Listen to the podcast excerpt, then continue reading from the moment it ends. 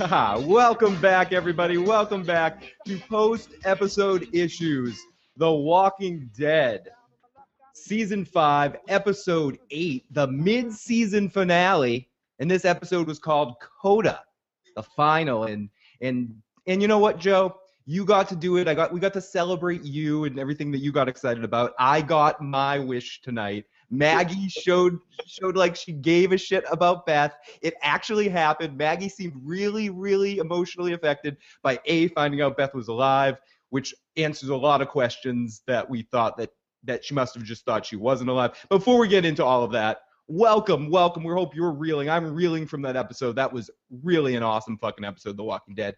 With me, as always, is Joe Dirty Locks. Welcome, Joe. Hey, good to see you, as always. Um, great episode. Loved the finale, mid-season finale. Right. It felt like a finale. We'll, we'll get into that in a second. But if this is your first time here, please hit that subscribe button and please comment away. Or if you're with us live, please definitely comment away about what you thought about this week's episode of The Walking Dead. And whenever you're watching this podcast, we'd love to hear what you thought about this mid-season of The Walking Dead uh, to me, this will be a whole season. These mid-season things, I'm just gonna call it what it is. This was a season. Eight episodes was a was a season. Next season's gonna be a completely different story arc.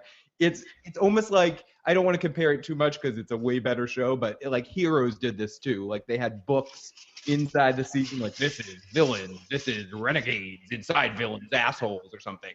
Right. But but I think this was a whole. It's this felt like the beginning, end, and the big beginning, middle, and end of a of a season arc. Right, because you had the you had what was left over from last season wrapped up, and you had the whole plot from this season wrapped up. It really it really does, and they do a good job of that, making it um.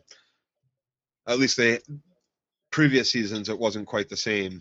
Uh, that all changed with the I think second half of last season. Yeah, yeah. When they when the when the, the creators really got handle on the, his direction of the show, uh, where where he wanted to take the the way the show feels and everything, and it really felt like we talked a lot leading up to this how we were afraid that this ending might feel too similar to things that have happened in the past, and it felt way different. It, they, they really, to me, you might disagree with me, and we'll get into that when we're talking about it. But to me, this didn't feel like anything that anything similar to what happened before partially because of the way everything seemed to be going so smoothly until crazy ass Dawn had to open up her mouth.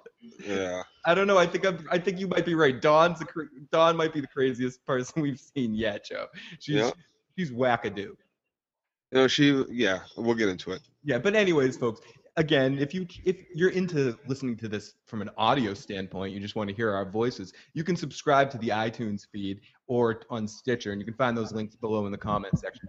And so, and if you have any emails, you can email us at igotissuesman at gmail.com or tweet me at igotissuesman man during the show, and we'll get your comments on the air and talk about what you're feeling after this episode of The Walking Dead. Oh, uh, you got to be feeling something.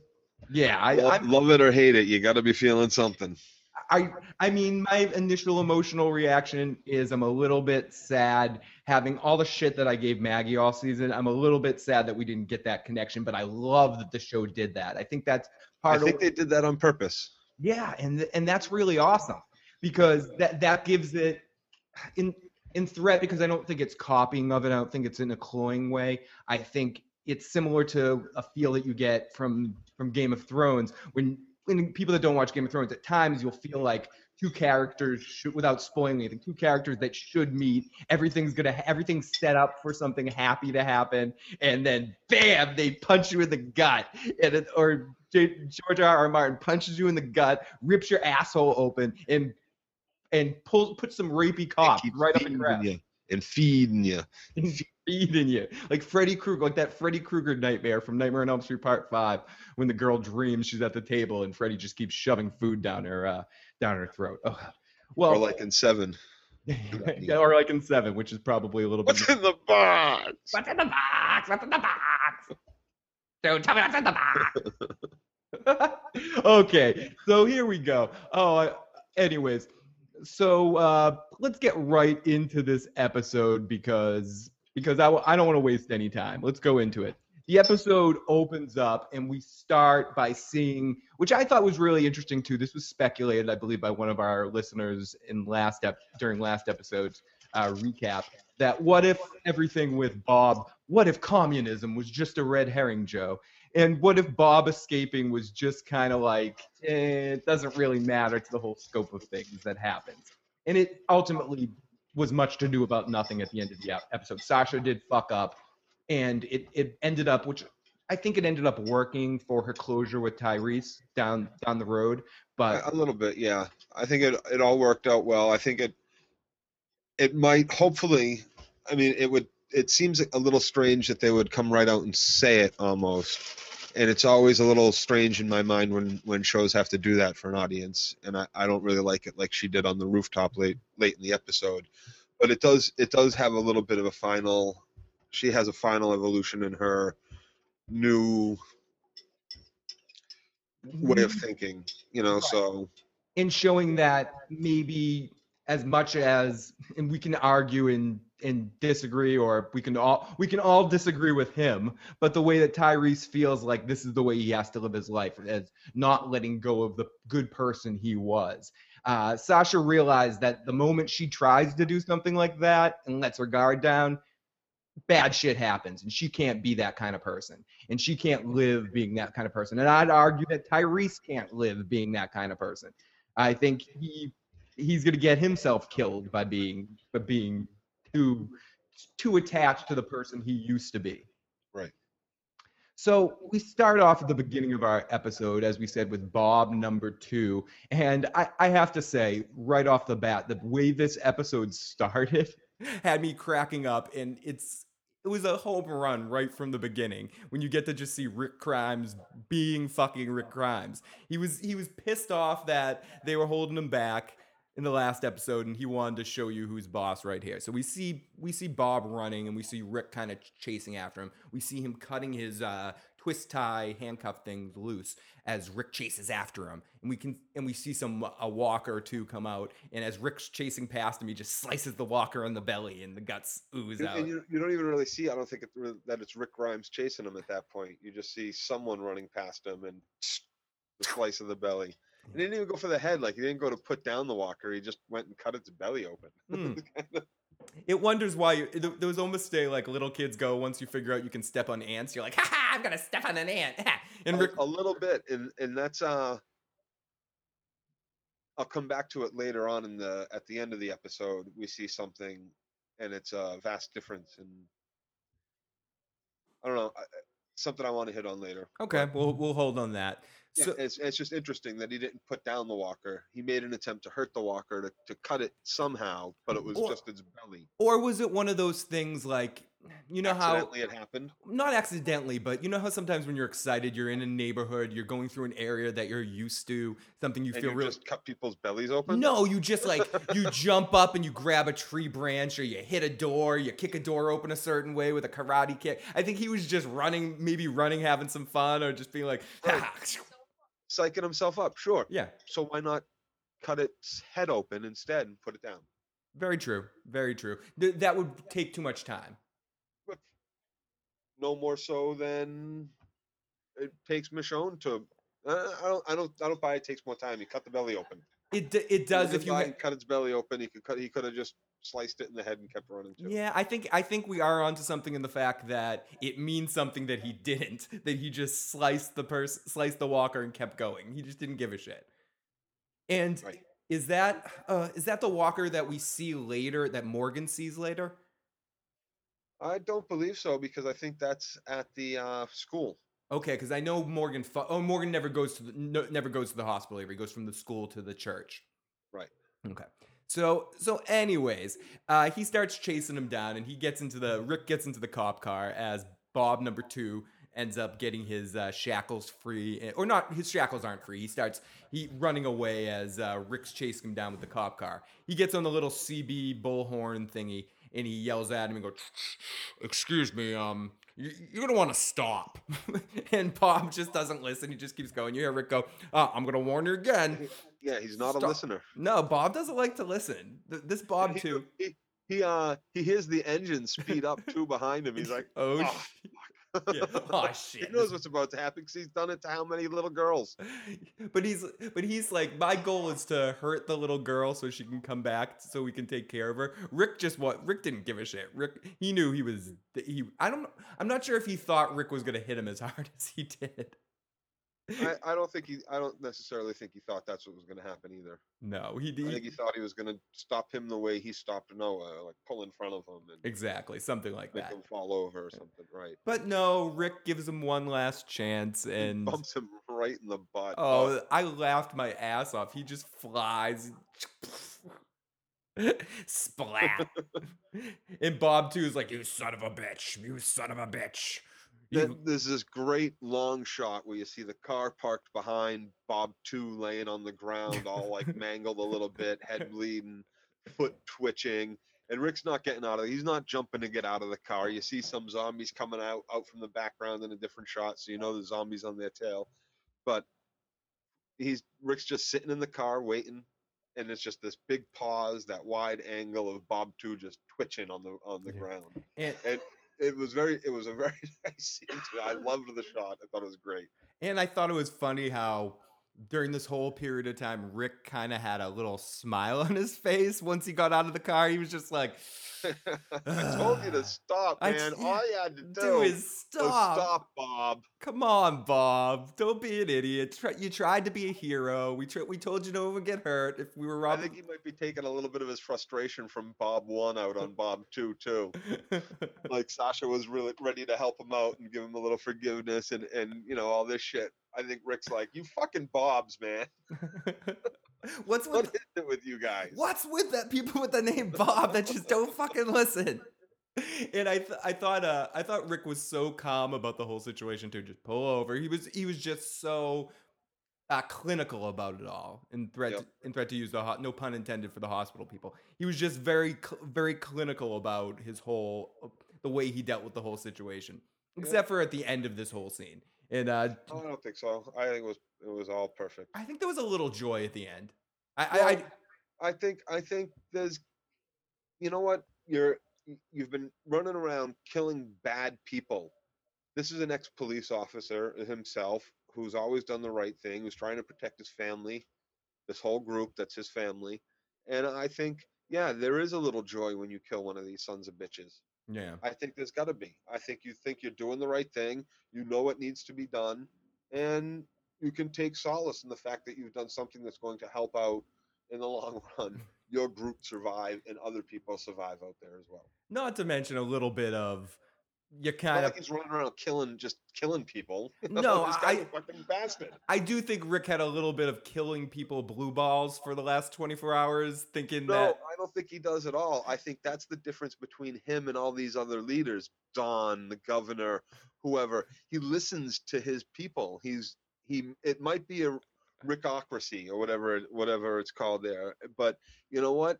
He ultimately he does listen to exactly what his He does. his family is saying to him That that's this is what we think and he and he's not going to argue with them and be like no we're going to do it my way or i'm going to hurt you people no, no, you're you're right, and that's what makes Rick a good leader compared to some of these other yahoos that we've run into.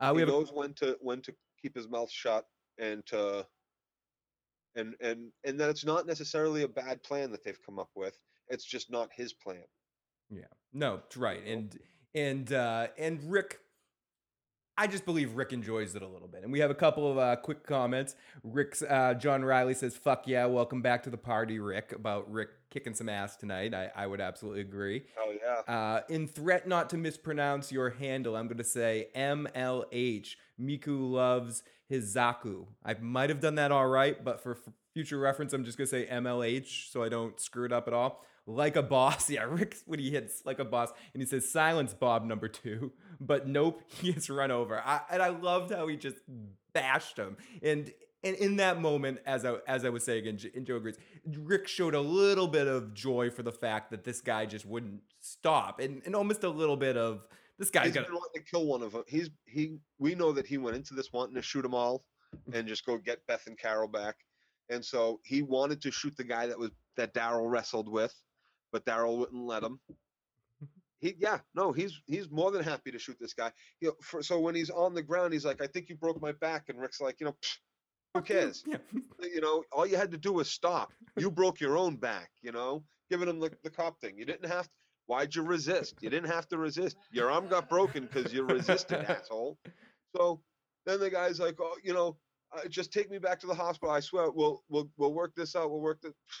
There's no taking There's you no, back. yeah, there's no going back now, You Bob. just you wanted you said you wanted the peaceful resolution and to go home at the end of the day, and then you lured one of my people out into a hallway and tried to push her out a fucking window, Mhm. bashed her head against it. No, sorry, buddy, you don't get any other chance. That's it. You know, you're lucky I just didn't run you. You're lucky I said stop. I know you're lucky I gave you that chance, and I think you might be onto something with the Rick Grimes hates Bob's thing because the way he keeps saying Bob to him, he's like, "Bob, I warned you, Bob." what did I tell you? Like he's having this conversation with somebody else. He's, Almost like Hal in 2001, yeah, right? Listen, listen, I just can't do that for you, Bob. Sorry, Bob. The end of the no li- going back now, Bob. End of the line, Bob. It, it's calculations equal that the Terminator must execute you at this moment. Goodbye, Bob. Bam. He- Boom. At least he shot him in the head, right? He could have just been shot him in the in the legs and let the zombies eat him. Yeah, yeah, and and we've seen Rick Grimes do things like that to Yeah, he people. couldn't get up.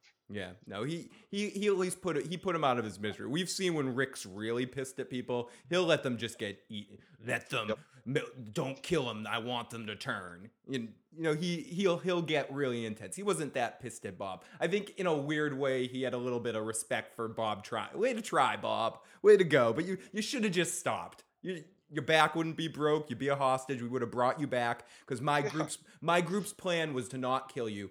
You, but you put me in an awesome opportunity that your your back's broken now. I might as well kill you. Bam. Right. And ultimately, we know because we have hindsight we've seen the show, uh, or future sight. Ultimately, it would have worked out. It would have been a great deal. She would have been getting three hostages Yep. for two hostages, which would be Carol three for three essentially. Then you could have argued for the Noah situation and said, "I'm giving you Correct. three. You're getting three. We're keeping 3 We're keeping that's three. it. deal." Nope. And I'll try. I'll try to do this in the best voice, John John Riley. This guy Bob was, "You big dummy." he was just a big. He was a big dummy. And John also says, "There is no coming back, Bob. Yeah, Bob, it's it's gone." And Rick did you a favor. He shot you in the head. You're not turning back into a walker. You're if if that's if if that's something you're into. If if if your big thing is If that's what you're if that's what you're into. So after our uh, open, after badass Rick, we went from badass motherfucking Rick with his wallet, badass motherfucker, and to to probably our least badass on the team. But if anybody showed a little bit tonight, I keep on trying to make a case for this Father Gabriel stuff. And I've been making case to you, Joe, the last couple weeks that maybe he's showing some growth. And I mean, no, no, he's still a shithead. This well, guy- we see him limp. He, what is this? Where we see him limp? Where he finally ends up at? no, the, yeah, the, it, right after our open, we see Father Gabriel at the Walkers uh, and Walkers at the middle school trying to bou- bounce. Right. This is where, Rummaging through shit on the ground. yeah, and this is where the the hunters cooked up Bob, and Right, uh, he did hear he did hear the story in the previous episode where they said, "Oh, there was a bunch of walkers behind the door, banging at the door. They cooked my leg on a on a mattress thing or something like that at the middle school." and he was so, yeah, he was looking for something because he surmised because that's how he knew this location that his weird the girl from his uh, congregation that he has some sort of weird relationship with that we haven't got to i mean we know. He obviously had an affair with this woman and has some sort of romantic relationship or had a romantic no, she, relationship that woman was at the uh, food dispensary in but he, but that was the bible he picked up had her name in it a bible from mary brooks he picked it up or maybe he was just picking up a random bible i could i could be wrong I here. think it was just another like, uh, like he saw the cross on the woman that he threw on top of the Ah, tree right on. stump, and he and then so he went to further find evidence at the school apparently, and then he gets there and there's a Bible there, another sign from God that maybe these people did the right thing. Right, you and know, then and he then sees the leg on the on the yep, on the cage too. yep, and we on the- and we see how little of Bob Thank you. on the- and we see how little of Bob's leg actually got eaten. Uh, after a few bites, I think Bob should have held out on the tainted be- meat line a little Oh, longer. yeah, that's what I'm saying. They should have. He should have waited till that leg was gone, and they come back for seconds for Yeah. his other leg. Yeah, Oh yeah, right, Should have been like, dudes. Guess Right- what? right when they have the toe in ketchup, he's like, "By the way, guys, uh, uh, I'm tainted meat, tainted meat, tainted meat." I So, think them kebabs have gone bad. They smell a little like feet. so he picks. He also picks up a deck of uh, cards, a backpack, and he finds uh, the Bible with the name Mary B- Mary B on it. And he looks and sees Bob's leg, and he throws the uh, throws Bob's leg around. Speaking of Bob's leg here, let me ask you a question. How long it had been since Bob had showered or cleaned his feet or changed his socks? So you choose his fucking leg to cut off and throw on the grill? You know, when they took his sock and shoe off, what must that have smelled like? and you're like, oh, this is going to be the appetizing cut. Yeah, that, and that's why he said you tasted better than I thought you'd taste. But maybe he meant smell. Maybe he- you tasted better than you smelled. Uh, John Riley says, "Let me get the walkers' attention, bring you to them, make you open up your safe place, and it's gone. Yep, and it's gone." And he goes towards the wood. Uh, he goes and he picks up all that stuff. And as he uh, kicks over Bob's leg, the walkers kind of pound their way out of the school and start charging towards him. And as he runs towards the woods, and of course, as Joe predicted last week, like a dumbass, he leads this army of walkers back to the church to put in danger Michonne, Carl, and the baby.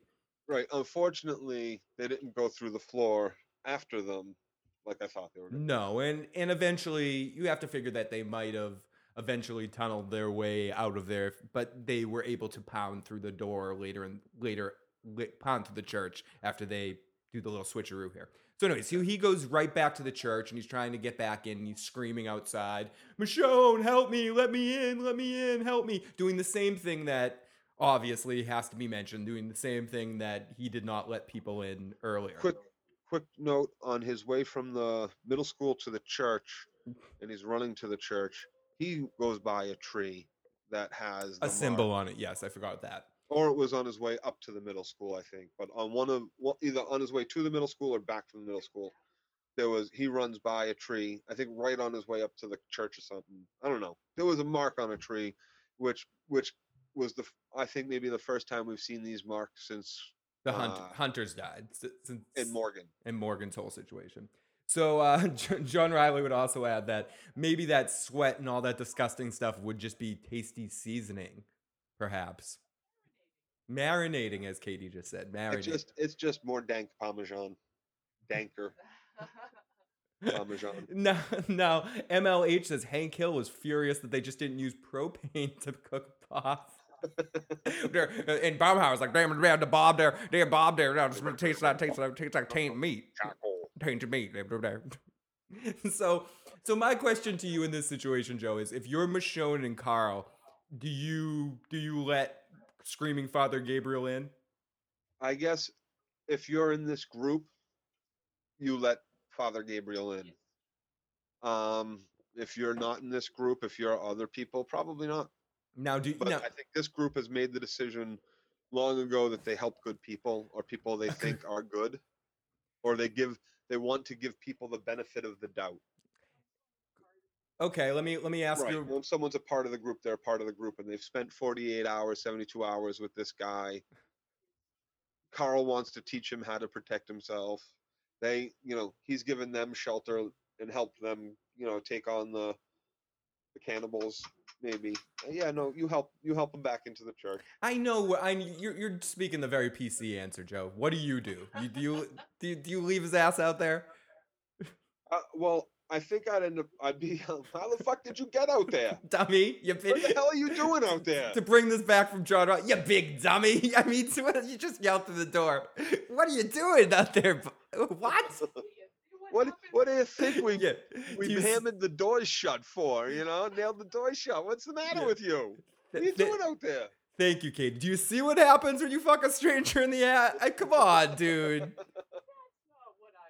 Yeah. Well, I I I, I paraphrased it a little. bit. and I took it Shut as the my fuck own. up, Donnie. You're out of your element here, Donnie. So, So, but Michonne decides to actually help him out here. Michonne and Carl go go right into action, and they they bust down the really awesome uh, door block that they had there protecting themselves. They busted it down, and they let uh, Gabriel in, and uh, all the walkers kind of they. Carl shoots a couple of them. Michonne goes all samurai awesome on samurai wow on a few she she uh she, she she shows her fighting skills which we haven't Look at my ticking clock. Do you want to suck my cock? but we haven't we haven't seen Michonne fight like this in a while, so it was good to kind of see Michonne back into her kicking ass form for at least two seconds there. yeah, she went all fucking. And for whatever for whatever it's worth, even though she had probably they gave her the least to do in this half season or season, whatever you want to call it. Uh, I this was probably her best episode of the season so far. She she was cool in her scenes. I, I dug Michonne tonight, and it looks like if we go anything from our previews for our new for second half of the season, looks like Michonne might be a she's featured more in the trailer. So let's hope that maybe she, her character has a little bit more to do in the second half because I love I love what she's added to the character from when she started on the show. Added a lot more humor, a lot more rounded of a character. It would just be cool to see more of her on the show because she's fucking awesome and she kicked some serious ass tonight. Yeah, the way she hammered to get to get Father Gabriel in, she you know Carl's like gonna try to pull the board off, and she's like, "Get out of the way!" and she just hammers through this plank, rips it off, opens up the door, and when Gabriel runs in, the walkers, of course, are hot on his heels, and she slices through a bunch of them. John says God will protect him though. No worries. Gabriel's fine. Oh, hey, God has protected this guy right from the start. You know, for what it's worth, this is a man of God who's spent whatever portion of his life praying that he's supposedly this holy man, and he didn't let people into the church. But he's he's still alive, and for a pious man, that's actually either going to say something to you. I mean, if he thinks this is the revelations, then he's already doomed and this if, if this isn't revelations then he's been saved Yep. by every action and it's all because of god having locked himself in the house of god In the same way that Abe, the same way that Eugene's used manipulation to be alive to the same point.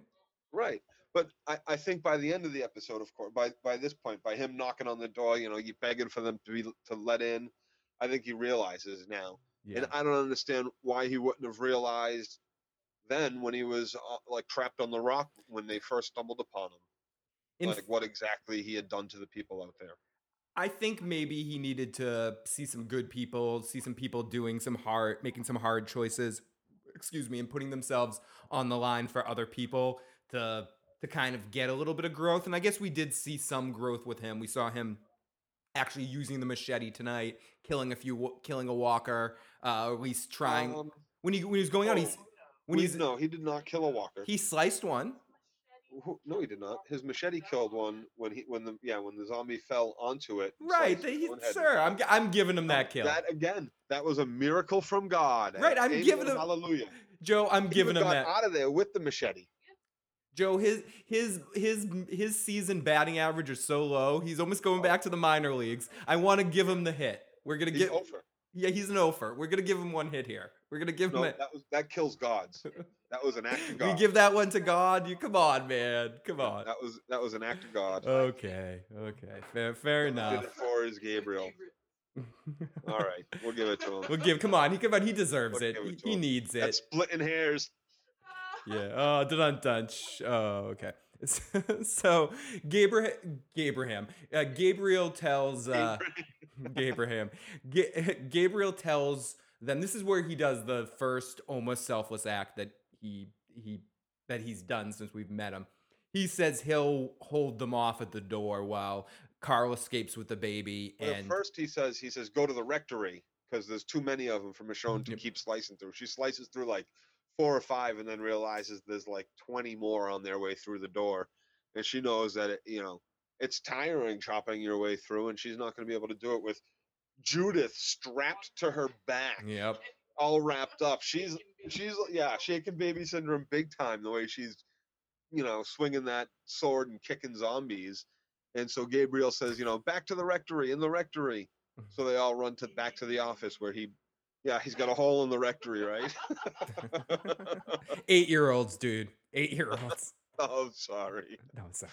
Is that- Am I that immature? no, wreck. Erect. So, so, Wrecked him. And you killed him. so he holds the door, and he actually does makes himself useful and holds the door while the other, while the rest of them escape. Tells him to get the baby outside, and then he'll come afterwards. And this is where we're gonna. I'm giving him the kill, but uh, Joe's in con- contesting the kill. No, Uh, no, I'm not to contest it. That would, that, like I said, I used the bad pun. I concede. Okay, so Gabe, Ga- Gabriel's able to somehow miraculously uh, kill a walker, and he comes out with his blade all bloody and gives Michonne like, ah, ah, see, I did it, and and says, I can't run anymore. You dumbass, why'd you run in the first place? Oh no, no, no, no. We're not running anywhere. No. And and uh, Michonne gets a brilliant yet simple plan that oh all these walkers chased ran in there to chase after us. Let's just lock the door and hammer it shut. Done deal. And uh, and then they just stop and they wait and uh, and they have no place to go. I, I kind of don't like the plan of just staying there on the lawn. I know they don't have any place to go, but it seems like they're just sitting out there while the uh, walkers are pounding at the door. Eventually, they'll break through the door like they did at the school. Exactly. Eventually, it's gonna happen. They should have. They should have maybe at least you know taken a walk down the road a little bit or some something. Just gotten out of the line of sight. But Right. ah, anyways, Well, yeah, They should They're and right back to season one, right back a secondary meeting spot. If we have to book right from the escape of the prison, right from the the uh they they had it with the Sophia thing. They left the farm and they all went back to where they lost Sophia. It was like an automatic secondary like bug out place. And they haven't set one since. They were at the prison for all that time, and when the prison went to shit, they didn't have a specific spot that they would all try to get to. What the fuck?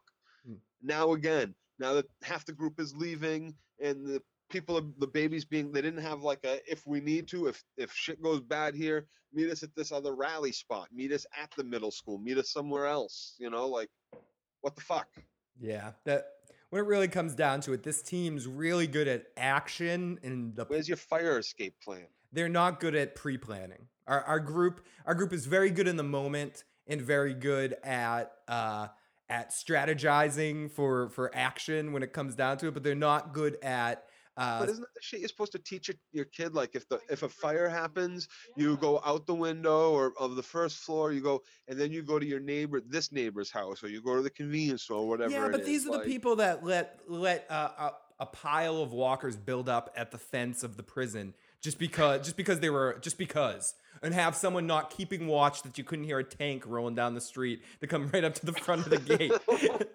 you know, so so I mean, maybe they make those things stealth yeah, so maybe the, yeah, it was a stealth tank. It was one of those uh, new new military grade stealth tanks that has a cloaking system. They borrowed it from the Romulans. They're not allowed to use it in the uh, in the in the demilitarized zone. I mean, come on, dude. I mean, for whatever it's worth, like these people are really good at getting the plan down, and outsmarting the bad guy, but they're not good at pre-planning, not good at preparing necessarily. It Uh, seems like they fa- they get a failing grade for survival, even though they're survive the survi- like the surviving pack.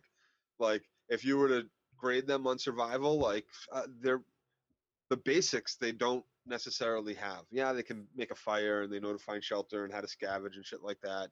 But like for that basic planning, like Oh, Steve would like to add that the spikes, which I didn't, I, I didn't connect them. The oh, spikes, the organ. yeah, we're from the Church of Oregon, and uh, thank you, thank you, Steve. I, I, I, it was interesting, and that was the first moment that that uh, that Gabriel really took his took his own when he grabbed one of those to fight them off in that moment. Yeah, I thought it was kind of strange too because when when we see them ripping the the pipe organ apart last last week, we see Daryl drive one into the ground right there. But I kind of thought he was just collecting them up to do something else with, maybe make a battering ram or Yeah, you know, to fix them to the truck as zombie ramming things. But no, they put them out in front of the porch of the church as like a barrier for walkers to hang walkers up, and it kind of would work. It It, but didn't- yeah, and as we see, it real it sold enough for a minute, but once twenty are on top of it, like that's it. no, Like, yeah, the, the the sheer force of them going forward. It, it's it's a stall technique if you have one or two coming in because right. And if you have actual people coming, That what were those? Those weren't like Bob with a gimp foot that he had spiked on a board on a nail went right through them. Oh, Bob's- they left us toothpicks. Oh, look, look, I can, uh, I can, I can, I can pick Bob out of my teeth. Look, ooh, great. MLH like to add they get too comfortable in one spot. Yeah, they do. They get comfortable, they settle in, and they stop. Or that's been sort of a uh, a pattern with them. They've started. One other thing I want to mention about those is uh, it reminded me very much after having that mark on the tree, which reminded me of Morgan immediately. Having that, seeing those set up in front of the door It was very reminded clear. me very much of the town. How Morgan had set up the town to catch walkers on Yeah, like rudimentary shit. the clear episode. The- Right, clear. clear. And and even more with the spikes too, it reminded me a little bit of Braveheart when you grab them too, and the, the as we mentioned last week with the Twice as long. twice as anything. long as men. Yeah. Okay. So so, uh, so as we come back from commercial break, we see Sasha and Tyrese, and we see Rick coming in there and Daryl too. Rick says uh, the guy would not stop, and uh, I just had to put him down. And uh, it would change things. Daryl says, "Well, maybe not. Maybe." Maybe maybe these cops wanted him dead. They said there was problems with Dawn. These cops argued with him uh, last week when he said when he talked about the plan. So maybe they might see this as an opportunity. So why don't we still go talk to them and try to figure out some sort of peaceful solution to the situation? So Rick and Daryl go and talk to the two cops. Uh, the female cop, I'm not sure of her name. She says Bob too was a good guy, and she just kind of goes immediately into a quick lie and says he was attacked by rotters, as they call. It's Uh, a shame. And yeah, she doesn't even give them a chance to say anything. She's just like, "Yeah, Bob, Bob he, Bob too. He was a great guy. It's a shame he got eaten by walkers." Yeah, he fell. He fell. I didn't see anybody hit him. He fell in the he fell in the shower. I, did, I didn't see it. on that soap.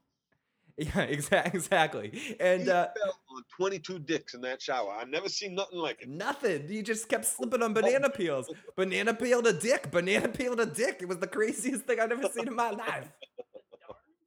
Darndest thing. He kept saying this is like an episode of Donkey Kong or something. DK is here.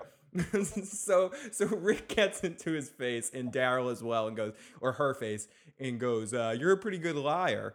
You're just BSing me. Uh, he said yesterday that a deal wouldn't work. What changed your? You said yesterday that a deal wouldn't work. What changed your mind? And she said, "Listen here, guys. I- I'm just grasping at straws. I want to live, and I hate Dawn. We want Dawn out. This just gives us an opportunity to say Dawn's weak. So we don't give a shit about your two people. Take your two people. Uh, this would just this is a win-win situation for us." And uh, Rick kind of turns to the other guy. What do you What do you think, other guy? What do you think, guy, bald other dude? And and uh, he said he's uh he's afraid to look weak, or that Dawn's afraid to look weak. That she'll see the trade as a ripoff if she knew that you killed other Bob. So let's so let's just tell the truth here that Bob got eaten by a rotter. That he that that's just what happened. Right. She'd never be. She'd never settle for it if you knew if she knew that we that you killed one of us. She would never be able to say, "Okay, let's make a deal," because it would mean to everybody else that people were allowed to kill us and then make a deal with us. Absolutely. And it also sets up the fact that we see as the episode kind of dwindles along with Dawn, we see how batshit crazy she is and how she's Oh, obs- she's so far gone. and so obsessed with the idea of things need to be similar to the claimers, but the claimers at least had a rhythm about it. The way she is, everything needs to be even. It needs She's, to be well, even. definitely got a little bit of OCD going on. Yeah, absolutely. Uh, we see when she's with Beth later with the picture frame and shit. Yeah. So so we go right to Dawn after this on an exercise bike. Just because it's the zombie apocalypse doesn't mean she can let uh, big hips creep up. She needs to stay in shape, girl. And she's staying on that exercise bike, keeping in shape, which I think it's smart in the zombie apocalypse. You need to stay in shape. And and these Oh, and so this is this is the right. I'm thinking, what the fuck? She's on she's on an exercise bike I know right she's now. on a Like, fucking exercise bike. It's important though. You got to keep your cardio up. You don't want to. You don't want to. Uh, she's eating all that. Hey, uh, Zombie USA uh, cardio is like rule number one, I think, or rule number two, like in Zombie USA. I thought, you know, terrific Zombieland USA. Zombieland USA. You you. Great. So she's Double, double tap. You know, those rules are, are are universal. you know, and take those with you in life. So we also always buckle up, always double tap. you know, like so Beth cardio, cardio, cardio. So as she's working on her cardio for the day, uh, Beth's on the forefront, the front of the scene, and uh, and and Dawn and Beth are kind of talking. And as Joe mentioned, Beth comes over with a picture, and it's of Hanson. We we hear a little bit more about Hanson, and Beth talks about how there's rumors about what she did to him. And she gets into how he was a mentor, he was a friend. She misses him, but the part the, that's the part of the story that gets left out. She will hear about him, what I did to him, uh, to risk the lives uh, every time, no matter what he said, this guy lost it, and I killed him. I basically, basically, she comes down without bogging it down to everything she said here. She admitted that she murdered him because he, quote unquote, lost his way. He lost sight of everything. Yeah, no, and from everything I gather, it's very much so that um, I think he was the the last good cop that you know Bob Two's talking about that I think he was actually keeping everybody in line, and this was actually going to be a good place. And I think the other cops weren't having that. They, this is the end of the fucking world, and I'm not going to stay. I'm, you know, I got the gun. They don't have. Why should I save these people anymore unless they're going to be my people? And there was a, there was also a bit of foreshadowing in the scene where she says there'll be a time a time will come where you'll need backup and you can't get it. I'm not an idiot. I know that you know that woman. Talking about Carol. Uh, and I, I'm this might this might be I might be jumping ahead to the next scene, but later later in the scene, she also calls her on the fact that she knows Carol and everything like that. But we'll get to that in a second. So after that scene, we hear we learned a lot more. Well, this is where we see a little bit more of her OCD too. She tells Beth is going to put the picture on the desk, and she's like, "No, you put it up there."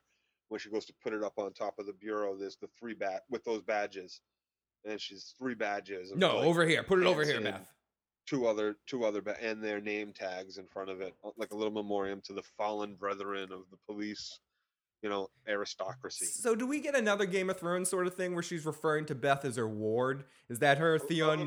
No, you know, Theon Greyjoy. It's just a fancy way of saying slave, apparently. Yeah. Okay. Whatever. Whatever that's. As as we see when uh when it, as we see later. Yep. So so so to Carl. I don't, I don't think we hear anybody use that term until until this episode. Right, and I guess that's their term for for claimed claimed. For claimed. Right. It's it's this is my ward. This is my uh my servant boy. So this is the uh, this is this is the governor slash claimed gang. there you go. Yes. So we go to Carl and Michonne and Judith and Gabriel. As Michonne just casually asks him where he went, he says he had to see, had to know. As the walkers they're making their way, uh, he just had to see what was all what was all about. He had to make sure that what everyone did was the right thing and I thought immediately, fucking bullshit. What the fuck? Your Bob gets thrown. These people come out of nowhere. They save. Yeah, what did he have to see, Joe? What exactly did the fuck did he have to right. see? Bob had two legs. Now Bob doesn't have. yeah, Bob's lying. Bob just like, motherfuckers ate my leg. Yeah. No, Bob slipped on a banana peel and fell on a saw and cut off his leg. it was a a horrible accident at the yeah. lumber mill this yeah. afternoon. I'm sorry. What did you have to see? And then these people showed up, you know, and and were threatening to kill everybody and eat everybody in the place right in front of you before you trapped them and ended up slaughtering them. Yeah. What exactly like, did you have to see? Exactly. Exactly. I was very upset with like, really? You had to see for yourself what? you had to get those signs from God, the cross, the Bible and then be chased back and then you too were left out banging on the door help me help me like your flock was oh please. i was very i was a little upset with that whole that whole bit i gotta say yeah, me too. Me too. It bothered me a little bit because it didn't. It didn't really make sense. Why the hell? That's why I figured. That's where my brain went. Find a random fucking Bible too at the cannibal pit. Yeah, that that's where my that's why my brain went to thinking that it's he knew someone that was there and that's why he went back there to get the book but i that's why because that's the only thing that possibly makes sense to why he needed to go there But other than that, it just seems like dumbassery. A little bit of tomfoolery and stupidity. Was he quote was was was uh was Cannibal number one? Was he quoting? I forget his name already, which I don't even you don't even need to remind me. Was Gareth? he quoting the Bible at all? Gareth? Okay, yeah, Gareth. Was he quoting the Bible, or was that his mother's? What was his mother's name? Was his mother Bi- His- Mary? was hi- that her Bible? His mother's name was Tasha Yar. Okay, was that Tasha Yar's Bible that he left there? But he wouldn't have left if he took it all. Her the way name there, was Ma- her name back wa- there with Bob's leg. Her name was Mary. So maybe that was Mary's Bible. Perhaps we might have uncovered it. Was there something ripped out of the Bible? It looked like yeah, I missed. out. I kind of missed that part. I was looking down, taking notes, and I missed what he pulled out of the Bible. If anyone knows, please put in the comment section. Like, I might forget. Did he leave like a note pinned to Bob's shirt from a Bible page or something with something highlighted If, on it? if anything happens to my son, please finish Bob's leg. You know, some, something like that. Co- Go to the hospital immediately. We've taken your leg and your kidney. Keep ice on wound. Fear not. So as as I said, we go back to Carl, Michonne, and Judith and Gabriel. And Michonne asks him where he went, and yep, he just had to see something. So the walkers make their way out of the church and they start uh, attack, getting ready to attack them. When when right at the nick of time, uh, dun dun dun dun dun, dun Gabriel, Glenn, Maggie, Tara, Rosita, and Eugene show up and the truck pulls in, bangs into the church, and we see Maggie and Glenn come out, and everyone's having a having hugs, and uh, they, they're like, "What happened? What happened?" And well, they pull straight through the church porch. They and barricade the the. Uh, yeah, the the Is walkers. that what they did? They did pull, or did was it just the? uh No, they, yeah, they barricaded. Yeah, they just smashed it. Yeah, they smashed into it with the fire truck. Okay, because that confused me because there was a porch later on when Gabriel walked up the stairs and into the not Gabriel, uh Morgan walked up or maybe he just it was just the metal pipes in the first couple of stairs or something. Yeah, or or watch that again. or a little uh or a little gremlins or little little people came in and fixed it because they filmed it Yeah, well- earlier or something. Well, the, all the zombies were dead and the doors were open too. So maybe, uh, maybe Gabriel and Abraham and all them were like, "Well, let's fix the porch of the church before we leave. That's the least we can do." Yeah, it took them long enough to get to the uh, hospital, so that, that po- possibly that it- It is just four rooms and a wall. After Yeah, all. it is. It's just four. It's just four rooms. And, I can't do a Maggie act. I'm sorry, that was horrible. Four walls and a roof. Four walls and a roof. So, uh, so they asked, "What's up with DC? Why are you guys here?" And they say Eugene was lying. Uh, DC, DC is a is nothing. There's nothing to nothing to see here. Move along, moving Yep. along. And here's where we get it, folks. I nearly jumped up and down and danced. Someone mentions the hospital, and they went to go get Beth and Maggie. Michonne says it. Michonne says, uh, as soon as they as soon as they get out of the the truck, uh, Michonne goes straight from uh, Maggie and says, "Beth's alive. They went to go get her. She's at Grady Memorial Hospital." Joe, the important thing to remember here: this is the second time that we've effect that we've caused change on The Walking Dead. I believe that someone was watching this and they reshot the scene. Maggie's hair color is very, very different than the scene right now. I'm kidding, but uh, th- it happened. It happened, and I was No, re- she she was very happy. very She happy. was very happy, convincingly happy that to hear that Beth was alive and they knew that where she was and they were going to get her. Right, and convincing enough to show that she must have really, really thought she was dead. and uh i think tara immediately turns around and says well then let's go save your sister let's get let's get a move on Yeah, Tara's that classic dude. She she's the one that makes things legendary. You know, she needs to th- she needs to throw in the comment and make it. You know, let's well, let's great too because this is an immediately uh we see uh abraham now has another mission yep. Yeah, it gives Abraham something to do.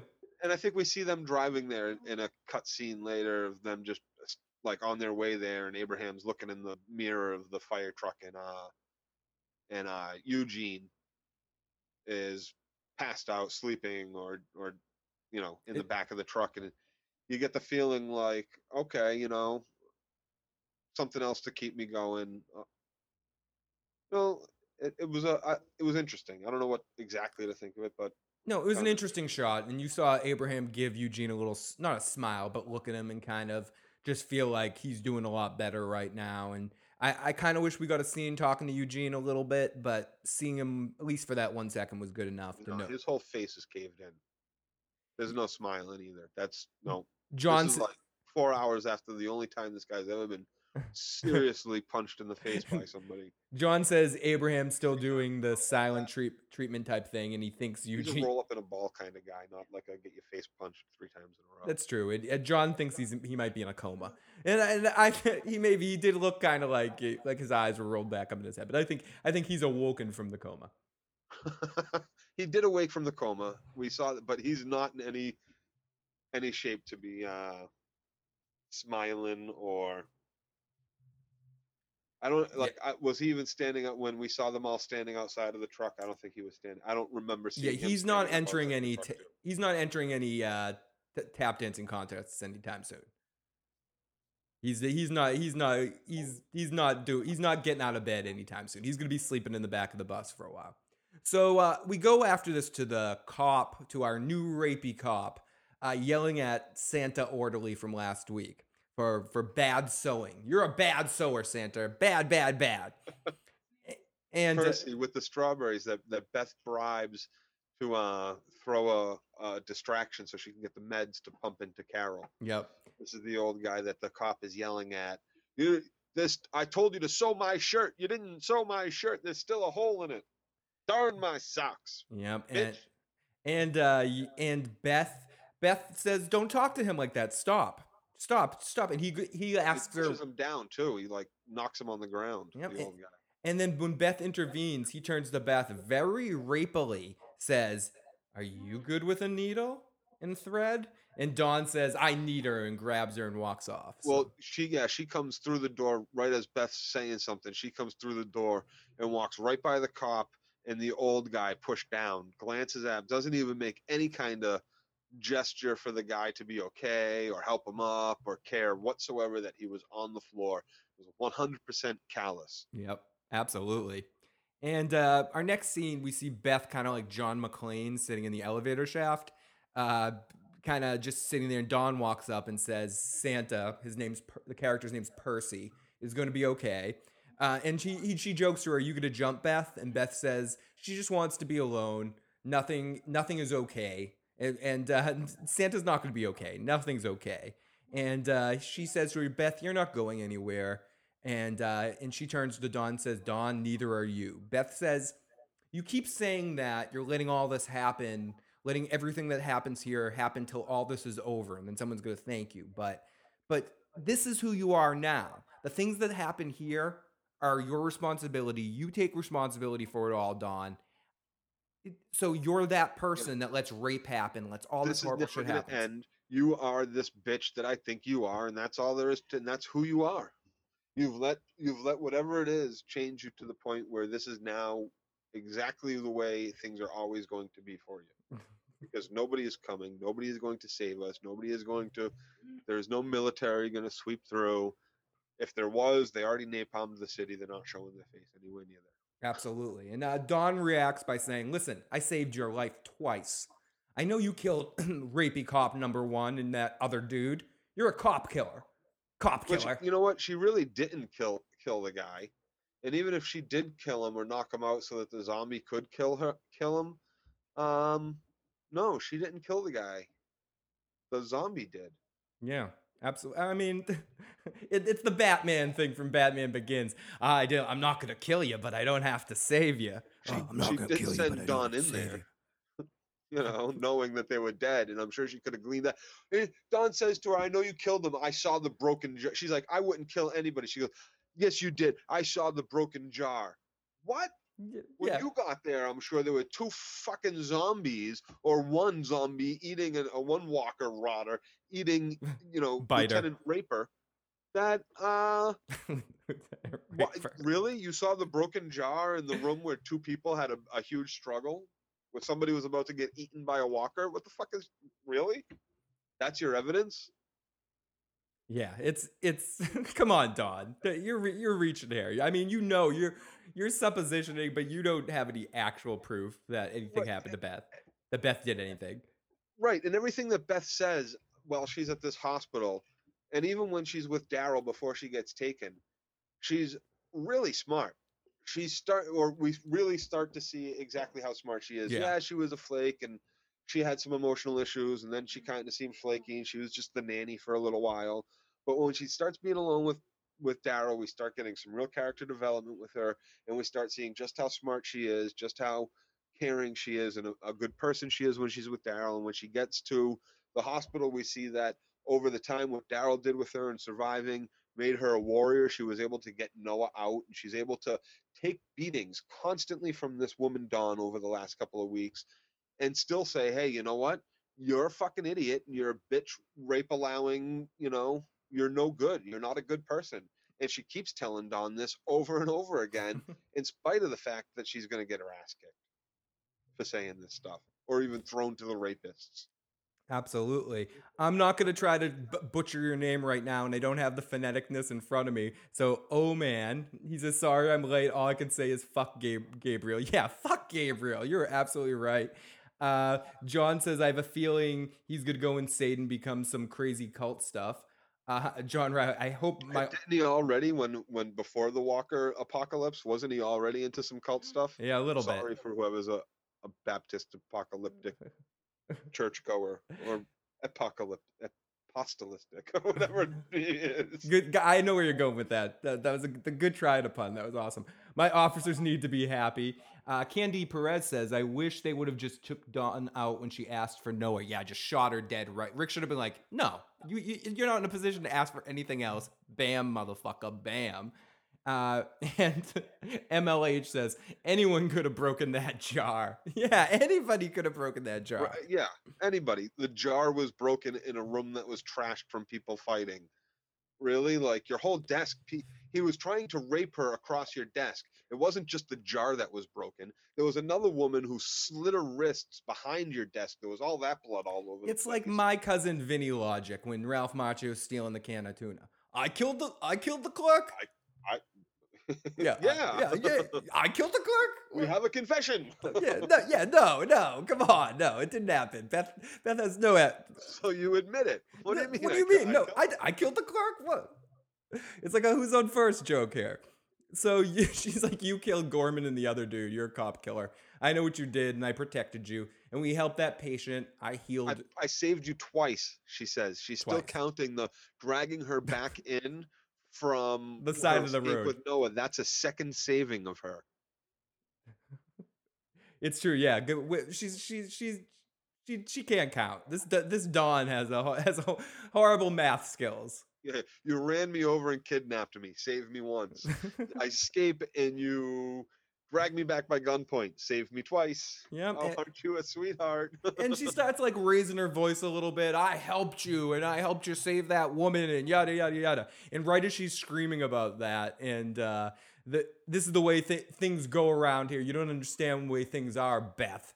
A cop enters the room. O'Donnell is his name, right from right, yeah. Uh, it's the same cop that just pushed down the guy. that- yeah, that, you rapey know, cop, rape. moments before. So apparently he followed them down the hall and he's spying on him. It was it was really nice because they have this very candid conversation, and nobody ever once checks to see if they're alone. Or And like- and Joe, I think it's important that we met this cop because it was important to see another rapey cop because we were talking about that last week. Were all were these cops just okay cops and there was one rapey cop? No, no, they're all a pretty. They're all. Yep. Yep. They're all pretty fucking creepy. and I'm pretty sure we did see them all laughing about the rape Yeah. that that Dawn like they start arguing here. He comes through the door. He's like, "Oh, really? What are you gonna do about what are you what are you gonna do, Dawn?" And she's like, "Do about about what?" And he's like, "About her. I'm gonna tell everybody what you just said." And she Dawn starts going back at her. I think Beth gets to her when she says, "You know, we're never getting saved, and this is the way you are. Get used to it." I think that's the point where she's like, "Oh," and she says to this rapey cop, "You know, you're the rapist. You're the laughing about rape with your friends. We're not doing that anymore. Uh, you know, I can't let you leave here and go spread these rumors. I know what you want to do now, so I'm going to kill you." And she draws down on him, and he uh, with his back turned. you know, and he stops and turns around when he no- realizes that, and he's like, and then she's like, "You know what? I'm the only. None of you guys could do it. I'm the one that had to murder Hanson. Yep. So out of all the cops, apparently she's the only one that can cold-bloodedly murder the people that she's worked hand in hand with over over a bunch of years. That's such And we still don't know exactly what it was that Hanson did to get himself murdered by this. Was he? He lost his way. What was it? We were supposed to be the heirs. We were supposed to take over the world and rape. Joe, and, he and moved- wards and slaves. Joe, he moved the picture. He moved. He moved the picture in Dawn's office, and he lost. She lost. He lost his way because he didn't respect her anal tendencies. Right? I think that. I think that's what's happened. Yeah. My toothbrush goes on the right, motherfucker. we we we have some wonderful discussion in the chat room right now. For a man who's been on the road battling zombies and dodging cannibals, his beard is pretty short and groomed well. It's just like the lawn of the jail. And then uh, we we respond. Some people have beard genetics that just prevent one from growing a long beard when we get so long. But it's magical. It must be that Georgia air, just for men. Apocalyptic gel. Thanks, God. So so Dawn gets this in his face and is like, "I'm gonna shoot you. You give me no choice." I made her sound like like a gruff 65 year old man. I'm gonna shoot you. You give me no choice. And he says, and this is where he starts pulling the. We were rookies together. You knew my wife. We smoked cigars outside in the parking lot when she was pregnant. Rapey, rapey cops like, oh, I know I rape women now, but, But- remember when we were a Yeah. family? When you hung out with my wife, who I never raped? Joe, Joe, remember remember before I murdered all your felines and uh, and and raped cho- raped your family. Remember remember before I did that when we were best friends. Remember that? Come on, come on, get me off the hook. Testify and testify for my character defense, please. Come on. You think? No. No. No. Okay. Very strange. Yeah, yeah. so yeah, so this guy is, uh, and this is where Dawn kind of pulls it out. You and your cop buddies, your other f- buddies, laughing about the rape, uh, and she's basically almost using what Beth was saying to her earlier back on this man, and and she's like, Dawn, I'm not going to let it happen anymore. He says, No, you're not. After Hanson, you changed, and he kind of goes and attacks her and and knocks the gun out of her hand and knocks the gun down the elevator going. shaft, and they start I, having. I, I just think it's it's so strange that she's all of a sudden going to say like, oh, none of this is going to happen. But first, I'm gonna, you know, we're not going to do any of this bad stuff anymore. I'm not going to let any of this bad stuff happen. I, you know, so but first, I'm going to kill you. Yeah. First, I'm going to make you jump down the elevator shaft on your own because you can't exactly shoot him in the hallway. How do you really explain that? she's having this reaction like, like, ah, I'll make them not rape people now. With my gun, I'm gonna make people. I'll shoot all these, all your penises off if I have to. You're not gonna. There'll be no more fucking rape.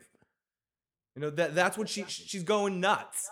She's go. She's losing her mind and being and losing control and realizing that everything that she's Beth is kind of triggering her conscience a little bit, and the conscience is triggering the crazy, and it's all feeding off each other to make Dawn extra wackadoo. Yep.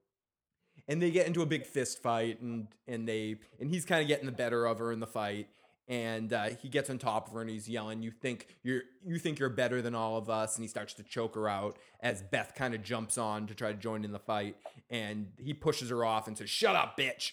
And uh, and uh, and Beth uh, kind of knocks him down and shoots him and knocks him down the elevator shaft. Well, no, no but she doesn't shoot him. No, she just They- knocks him down. I, I yeah, they're fighting, they're fighting, they're fighting, and finally the lady kicks her off of off of um off of her. Dawn kicks the guy off of her over towards the elevator, and she screams, "Beth!" And Beth, without doesn't even hesitate, she just rails her right, right rails him right through the hole. Good shot. Good shot by Beth. And then and then Dawn thanks her. And Beth, I swear Beth mumbled to herself, "Yippee ki yay, motherfucker." hey, come on. We, we are 12-year-old boys at heart. So so yippee ki yay, motherfucker. Beth ki- Beth killed the uh was able to I was so hoping when Dawn ste- Dawn was going to step over to the to the elevator shaft, and Beth was just going to push her down too. Really, I thought that would have been. I would have stood up. It would have been really one of the first times that I ever stood up off my couch and cheered like, "Yeah!" Jo- John Riley adds, let's just remember before the rape, the pre-rape memory lane. Trigger the music. Choke yourself, not with my hand, with your hand. And uh, M- MLH adds, uh, Dawn's jealous she ain't getting any in the midst of it all. And oh, uh, oh man adds, I She's tweeted. missing her Noah. Yep, I tweeted out Beth and Dawn, tag team champions of the world. When Beth pushed him down the elevator shaft, Dawn actually had some good hand to hand combat skills. Dawn just cares about her elliptical rowing machine. so, She should Ed Begley that thing up. They're all concerned about this power and, and shit. She could Ed Begley that shit up and, and put a little generator on there. Yeah, Go green, yeah. get it. You know, yeah, get some uh get some grease, get some uh make some french fries. a toaster or charge a DVD player. Yeah, yeah, exactly. Then they wouldn't need to waste all the energy charging the DVD. Fit at the same time. Yep, exactly. And and we see that the cardio did work out for her, uh, being because the uh, her ninja skills paid off there. So, so so we go. I kind of one thing I missed in this episode. I understand that it moved at such a frantic pace, so we didn't really get a chance to kind of stop it all. But we went from Carol as- asleep in the bed to when we saw Carol in the wheelchair that she just suddenly woke up. We didn't get like the Carol waking up moment. We just we didn't actually actually see her or have any moment with her getting her perspective on anything yet. We just saw that she was awake and saw her crying after the Beth scene we, at the end. we did forget to mention that when Beth and Dawn are talking alone in their room earlier, and they're talking in. Oh no, this is right now, isn't it? This it? is right now. Right, right, right. yeah, we And uh, yeah we see Carol in bed, still alive, and Beth's on the floor as Dawn comes in. She says it's okay to cry, Beth, and this is a I'm callback. done crying. Yeah, she said this since the prison. She's done. She doesn't cry anymore. Yeah. And uh, Dawn says, "I do, but I don't let anyone see it." What what the fuck would I be crying about? I killed a rapey cop. Yeah. I want to kill every single one of you fucking assholes. Didn't you hear me back there at the elevator? I think you're just as bad as them. You're worse. To have a, a fucking drink with me now because I killed him. If you had stepped over, I'm sure if she had stepped over closer to that elevator shaft, Beth probably would have tried to push her down it too. Yeah, yeah. I, I, There's no reason not to. I don't. They I, fought and they both fell down the elevator shaft. I had nothing to do with it. They were at the bottom of the pit. Yeah, little old me with all these big scars on my face that Beth gave, that uh, Dawn gave me. I, I threw them both down an elevator shaft. Yeah, that's what I did. so Very good, uh, Inspector Gadget. Very good. so Dawn's boozing it up too, and uh, she offers Beth a little bit of the booze. I didn't see if Beth took it or not. I was looking down for a second at this point. I don't think she took any of the booze. Beth says, I know why you covered for me. You were protecting yourself. All those guys I killed, I helped you. They were the guys that were against you. I did all your dirty work. And I guess that's how things get done here. People use other people to get shit done. Again, smart. She and and not afraid to speak her mind to Beth. Not not scared that she's gonna get her ass kicked. Fuck you. I'm gonna speak my mind. You can't do anything to me that that's gonna stop me from doing that. You're not gonna take my will and my, my willpower and my spirit away. Yeah. You know, and she and she has it all laid out for her. That's exactly what you wanted. You're in an even better shape now. I just did your dirty work for you. Now you can go say that I pushed that guy down an elevator shaft if you want me dead. And then you don't have to explain to them why you killed me, which I doubt you'd have to explain to them anyways, seeing as how you beat the fuck out of me whenever you want. Since she's her ward, she can do anything she wants to her. Right. And Beth says, I'm going to get out of here, just like Noah. Dawn says, he'll be back. He will be back. And Beth says, he's going home. He's not coming back. Dawn says, she was like Beth when she was younger. No one could tell her anything. I'm not stupid. I know you know Carol. This this is an important, most important thing in life. And what you did back there, Gorman and O'Donnell hurt people and nothing lost. I don't I don't know what's wrong, and you will remember this.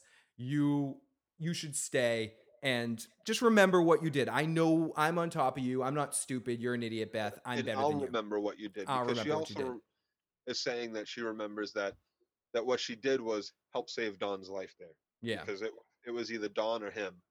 But really, what Beth did was save her own life because if Dawn dies in that situation, and this is smart, if Dawn dies in that situation, if she doesn't push this guy down the hole, all that does, all that does is ensure that she's now the next rapey cop victim. Yeah, yeah, he's he's going right after her. He, he's celebrating his victory almost immediately First, you're after. gonna darn my shirt and my socks, First, you're gonna fill my holes, then I'm gonna fill yours. So, so the, she gives Beth again. She's giving Beth this vibe in that scene, like Beth hasn't seen the dark side of life. Like you're just some innocent kid that hasn't seen. You don't know shit, Beth. And she, she's underest in the same way that the Terminus people underestimated Rick Grimes. You don't know who you're fucking with. She doesn't know who she's fucking with with Beth here. She really has no clue who she's fucking with. Beth is extremely smart and extremely dangerous, Mm-hmm. and she's shown that.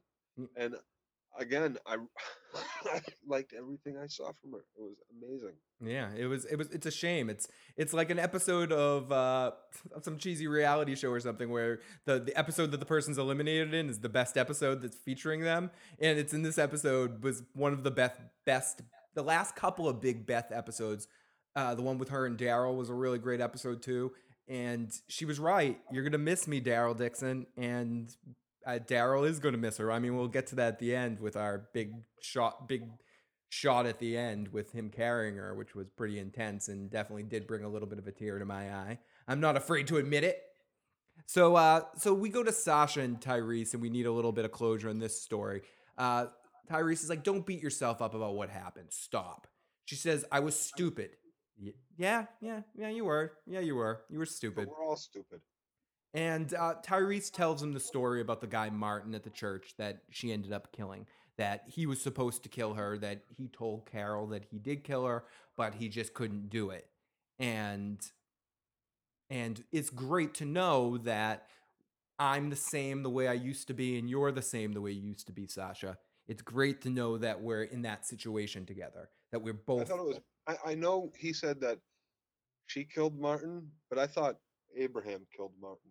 Uh, I'd have to look back, but T- Tyrese definitely When said. they when they stopped him, it, Martin was like, "Oh, we don't have to put our guns down," and Abraham was like, "Oh yeah," and stepped out of the shadow, and he was the one next to it. I thought he was right next to him, but not Jo- a big deal. Quick question, John. yes, I was talking about Survivor, John. And uh, John also adds, do you think that Beth would have died if Dawn got thrown down the elevator shaft? Uh, we kind of answered that. I think she might not have died, but she definitely would have turned into Rapey Cop number two's uh, sex toy for a while. Yep, So Ward. Ward. Yes, excuse me. Let's. uh, I'm sorry, Ward. So, uh, so, but Sasha breaks down here and tells Tyrese that no, I can't be like you. It's good that you're like that. It's not good that I'm like that. When I'm like that, bad shit happens. I can't be like that. I'm changed. And and I, I kind of wish she said to him, and you need to fucking change too. Wake up and slapped him on the side of the head a little bit. But I guess you need a heart. You need a Dale. You need somebody there that's serving that role, uh, that Hershel or Dale, and that's Tyrese. I just, you know, I'd like to see him kick a little bit more ass, but that's just me. Yep. Well, we we also know that he's been filling the the nanny role as well Mm-hmm. for Judith for a long time. mi- the, some could say the Mister Mom role. Yep. so after, noble yep, yep. role to play. some could argue that too. So we see Daryl after that looking through his uh, sniper rifle, rifle, looking at the cop car through the scope, and he's on the walkie-talkie with Rick, and they're heading there to to do the meetup. And we see a red flag or a plastic thing blowing in the wind, which was Well, kind of cool. Well this is also right before that you know they're still talking about you know we all make mistakes and and that, martin crap and blah blah blah. And then he goes into this story about their childhood and how he used to follow her around and the, and he thinks that he's the same person still tyrese right? She followed him around and and you know i just sometimes i think we're those same people. I made a mistake and then right after i made that mistake you made a mistake and that's just you know that's what you know we, we live and we learn and she turns around and says i'm not that person. Yeah, she's can't She can't be that person. You are and that's awesome and that's sweet. But it's not awesome. but it's it's not me. And i i kind of agree it's not awesome. He, he this world and i don't necessarily agree that he's still that same person either. I think he just is a different type of person. When the car co- when they when they first trapped the cops last week and they used noah as bait and cop number three comes through with this car barreling through with his car tyrese is firing into that car and goes on the chase tyrese is on the assault squad Yep. No, absolutely. You know, like I think, yeah, there's certain things he doesn't want to do and he won't do. But when it comes down to it, he was trying to shoot that cop in the car, or he was just wasting bullets. I'm gonna say he was he was shooting at the car, protecting his group, trying to kill the guy. He has You're shooting bullets in someone's general direction. You, you, you're trying to kill them. Period. right. We've just already established he's not that good of a shot. That's been Right. that was established way back in the uh during the governor storyline. Yes, it was, but he's practiced. He still Yeah. sucks, but he's practiced. Yeah, he's he's no Sasha or Daryl. Uh, oh man says I would really I really like that Dawn and the rest of the cops have no clue what the world outside of Atlanta is like. I'm starting to believe that they have not really seen it outside out of the No, safety of a car. No, they definitely haven't. You're absolutely right about that. They cannot fathom the idea of their wards are telling them about what it's like out there. That is why they severely underestimated Beth. Couldn't agree with that statement a- Yep. anymore. Absolutely 100% correct. So we see Daryl through the scope. Uh, like we said, we saw like a plastic flag blowing in the wind, and uh, the cops roll up. Rick knows their names, and he says, "I'm Rick Grimes. I have a proposal. I was a cop." I, s- you know what? Or they do believe exactly what everybody's telling them it's like out there, and that scares them. As we see with with Dawn in that struggle, when the guy's like, "I'm going to tell everybody," we know that when he does tell everybody, they're not just going to be like, "Okay, you're not the leader anymore." They're going to kill her or throw her out into this world. Either way, if they do go out and try to find others or anything like that, I feel like they'd that she'd lose all the power. They'd they're not going to be allowed to have uh, wards and and rapey wards and and sewing wards or anything like that. That all goes away if they if they assimilate all these other people, more and more and more people. Like Noah said, they kill the strong and they keep the weak. And when they keep you, they run you over first to get you there. Absolutely. You know, so they know they probably do believe that there are better people, there are more pockets of survivors and stuff like that, but they're not going to go. I bet they think that That they're the, what they have. I think I bet they think that they're the best people out there. And also that it's a little bit of the out of sight, out of mind thing. They don't want to know what else is out there. They're happy in their little bubble. And I'm just a little uh, weirded out that with all the in and out and back and forth and driving around, that every zombie in Atlanta isn't banging down this freaking hospital. it's true. Like they're doing a really good job apparently shooting the the zombies at the at the fences. They're stealth, Joe. They have amazing stealth skills, I, I Yeah, guess. No, the stealth cars, all that stuff. They're, they're doing a really good job of keeping every zombie from Atlanta encroaching on. And especially we see when you're just out there for five minutes walking around, they're on you. 20, 30 of them at a time. You know, come on. So so Rick pulls up with these guys. These guys pull up, and Rick knows their name. He tells them he's a cop. Uh, they tell him to lay down his weapon if they'll hear his proposal. He says, "I have a proposal for you," and uh, and we see Daryl has his sights right on the cops, and so does Sasha. He, they ask what the proposal is. He says, "I have two of your people. You have two of mine. Let's exchange them. No one gets hurt." He says he has Shepard and Licari, were their names, I believe, for Beth and Carol. They ask about Noah. He says he's with us and they say yes. And they ask about Bob number two. He says Bob w- was attacked by the dead. This is the, f- one of the first times I've heard Rick. I He think goes he goes with the lie that the other two cops set set up, which is a big trust thing. interesting that he referred to him as as the dead. I, I just haven't heard Rick say that much. Refer, he's like he, Well, I think he was trying to do a uni- um, more of a universal word. he was being very Katie put it well earlier to me. He was being very non-threatening in everything he did. He wasn't he was being very clear, he was being very concise, he was saying very truthful short statements. So he doesn't want to confuse them walkers. He's heard people say what are that? He doesn't want to use the overly familiar terms to put them on on guard which would put you on guard too when, by calling them rotters, the term that they they use constantly, I don't think. So I think he, he does it very well. He's playing it very calm, very cool. You know, they tell him to disarm, and he reaches across his body with his other hand, puts the gun on the on the ground. You know, after he says, "I want you to call Dawn, call this in, and and talk to your boss," he steps away from his gun. Even Yeah, you know, he's already proven that the sniper's on the roof when that zombie gets the shot zombie gets shot in the head. coming up on the back of him. Where you have other people with you, he's like, "Yes, I do." And then like a zombie gets killed in the background by either uh, Sasha or I think it was- Daryl. At first, I thought it was Daryl, but when they the way the shot ended up, it, it made it look like it was Sasha that made Yeah, I that think shot. this because she had the silencer on her gun, so I Yeah. think, and they didn't know exactly where to look to find where the shot came from, uh, which was very obviously almost straight up behind Rick. So, all they really kind of had to do was, in the broad daylight, was look up. But every time they kept showing Rick, I kept looking up at the parking garage, and I didn't see them. You know, so uh, we we have interesting discussion in the chat room right now about MLH asks, but where do these rapey cops and just everyone in general? Where do they get so much gas? And he says it's I guess it's unlimited now or something. And uh, John Riley adds, and he answered this question, so we're gonna go with this. Uh, he says zombie brains must equal fuel.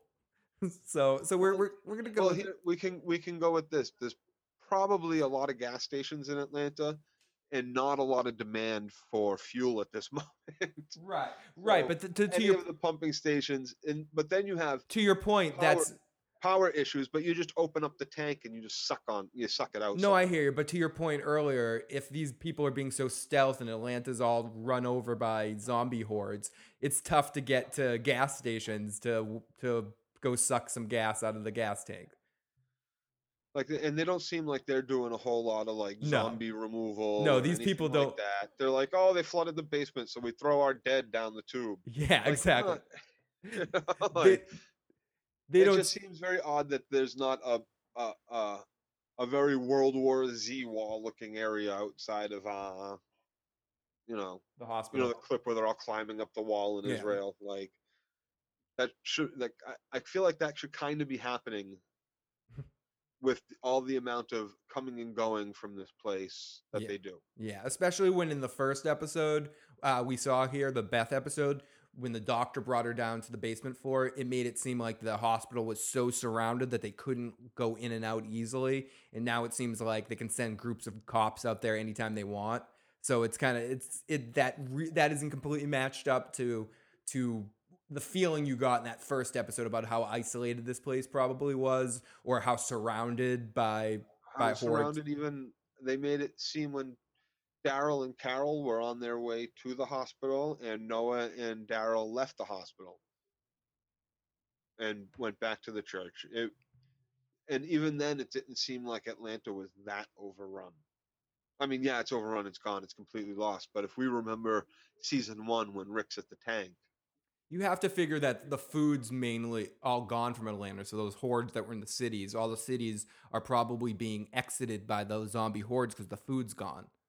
Oh yeah, and I guess we do. We see them walking away or towards the city, uh, the big, massive million zombie horde that stopped Abraham's uh, group from going forward. Yeah, you smell that. truth finally came out. So after our commercial break, after the Rick call gets them to call in the uh, the the situation to dawn, we see keys being unlocked as we get a little bit of a quick montage of of Rick marching up uh, his prisoners and then marching together their prisoners. We see Beth grabbing some scalpel scissors or something and putting it in her uh, putting it in her little pocket. And we also see Carol. This is where we see Carol awake for the first time and being wheeled Well, we up. see her roll her head over and kind of look at Beth in that scene with Dawn and Beth talking right at the very end. right at the end of the scene. And th- and then we see her in the wheelchair after this with the doctor and the cops. They have a meeting point, which was weirdly in the hospital. I would have I- I, figured. thought that was extremely odd as well. didn't you think- yeah, that was a little odd, right? hospital. yeah, who- you would think Rick wouldn't do that. I would think that Rick wouldn't do that as well. You come back here.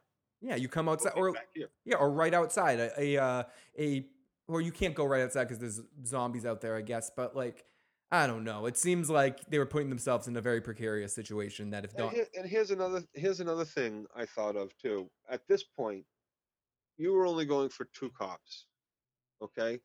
And you got those two cops, and then a third one came along, and you got him, and then you killed one.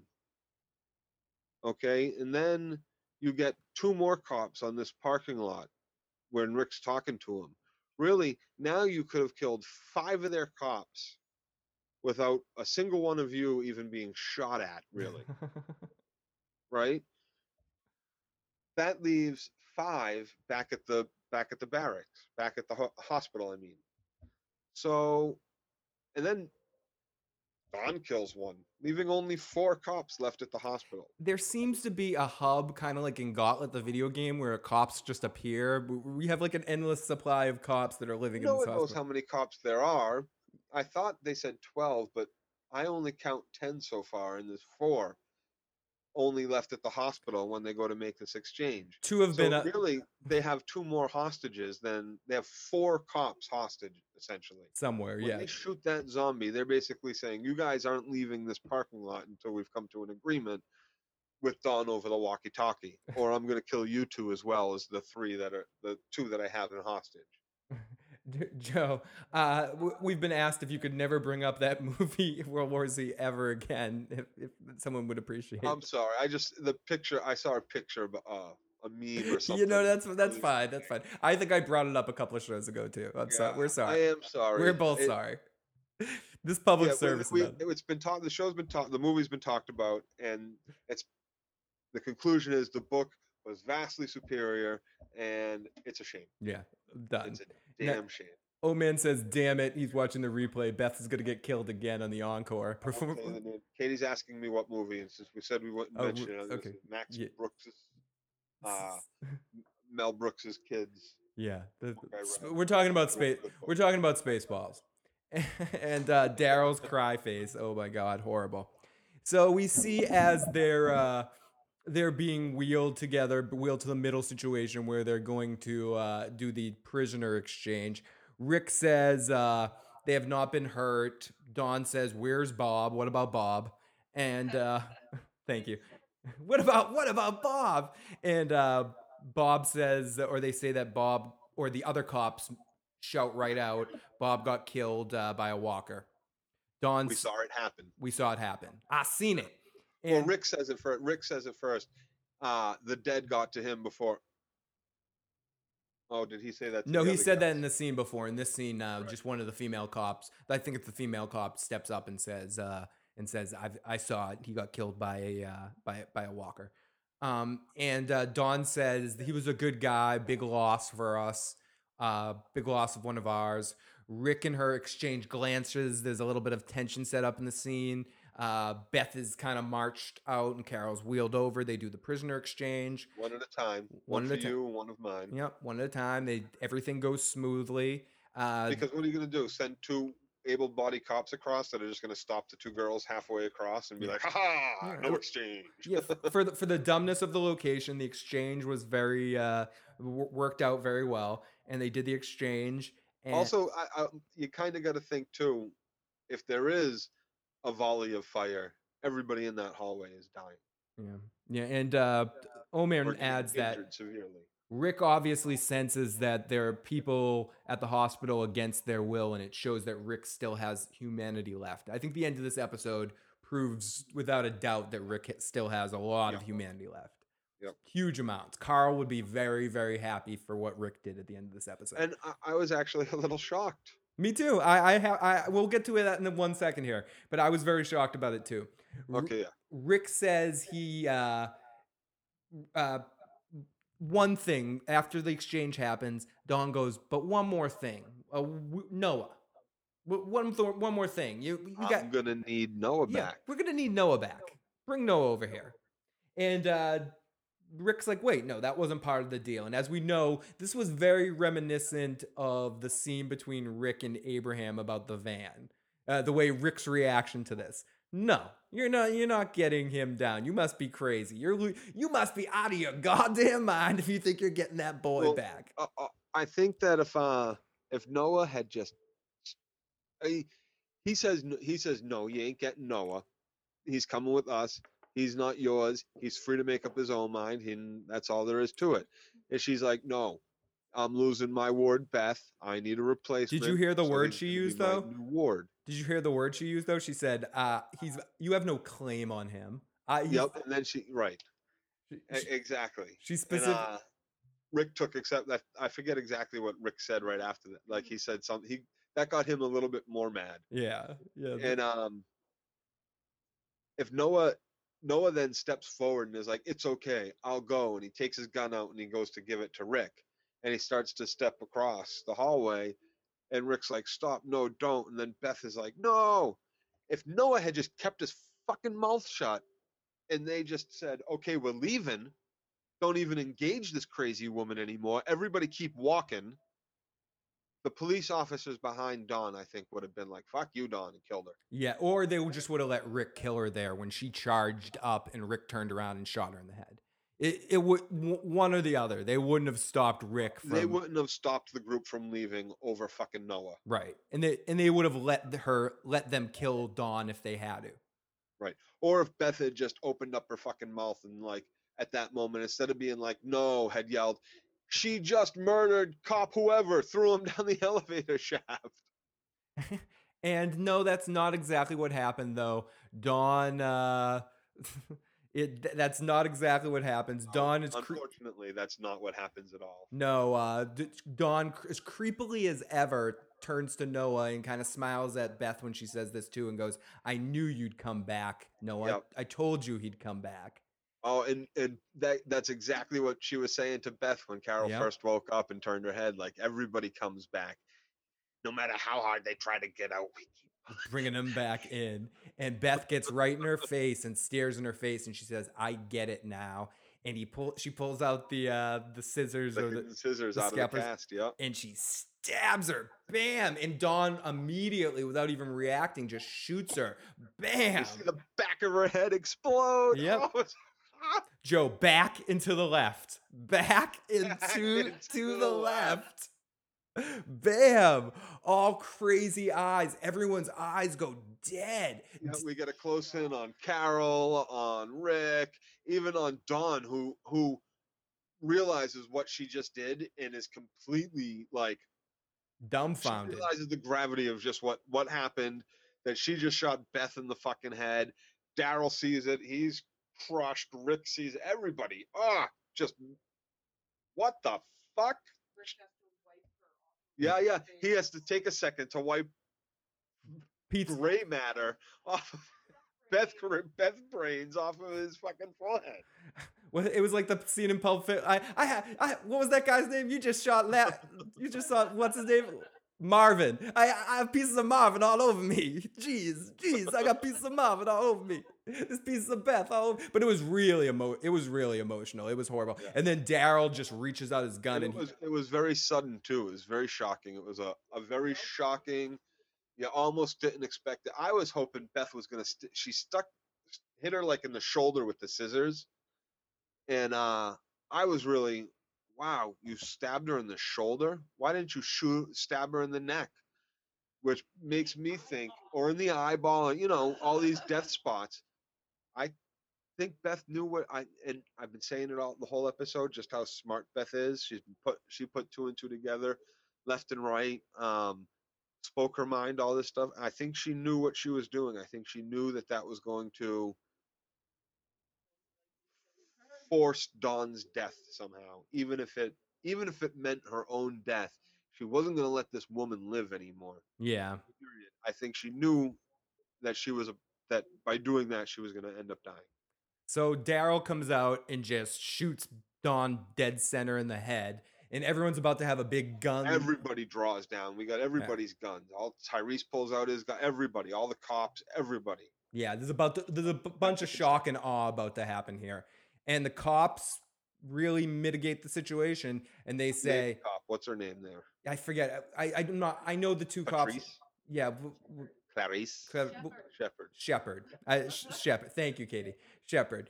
And she says it's done. It's done. Everyone guns down, and and our heroes immediately realize that there's no danger left in this situation, and they just have an emotional breakdown. All the characters start losing it and crying, and this is where we really. This is where I started to get emotional right here, and and the cops say that they can stay there we're surviving here. We're doing better in here than uh, people are doing out there. And What? I'm gonna let you rapey cop? Yeah, we're gonna stay. We had to take hostages. We've already had to kill one of you, two of you. yeah, come on. Um, you're yeah, you're saying give me my slave back. He doesn't have the right to leave. Uh, Let me think about this for two seconds. No. And Rick says, beyond that, no. I'm going to take everybody with us. We'll take anybody that wants to come with us, can come with us. Get out of here now. Anyone want to Yep. go? Step up. Come with And us. that- step forward. That's not what was shocking. That he was able to dig that out and invite anybody standing behind the cops. He didn't say the cops were allowed to come. He said anybody standing behind you Behind you. Can come with us right now. Do you think anyone went? We didn't see closure to that situation. Do you that's what that's what I was shocked about when they all come out of the hospital. I didn't see anybody with them. I was I looking to see how many people came with them, if their group got any bigger or not, I and nobody did.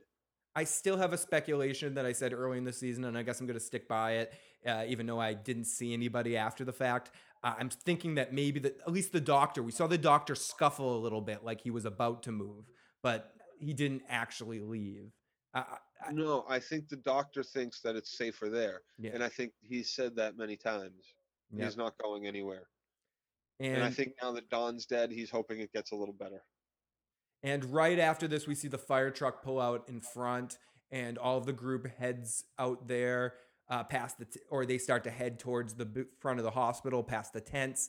Uh, Abraham leading the way, leading the mission.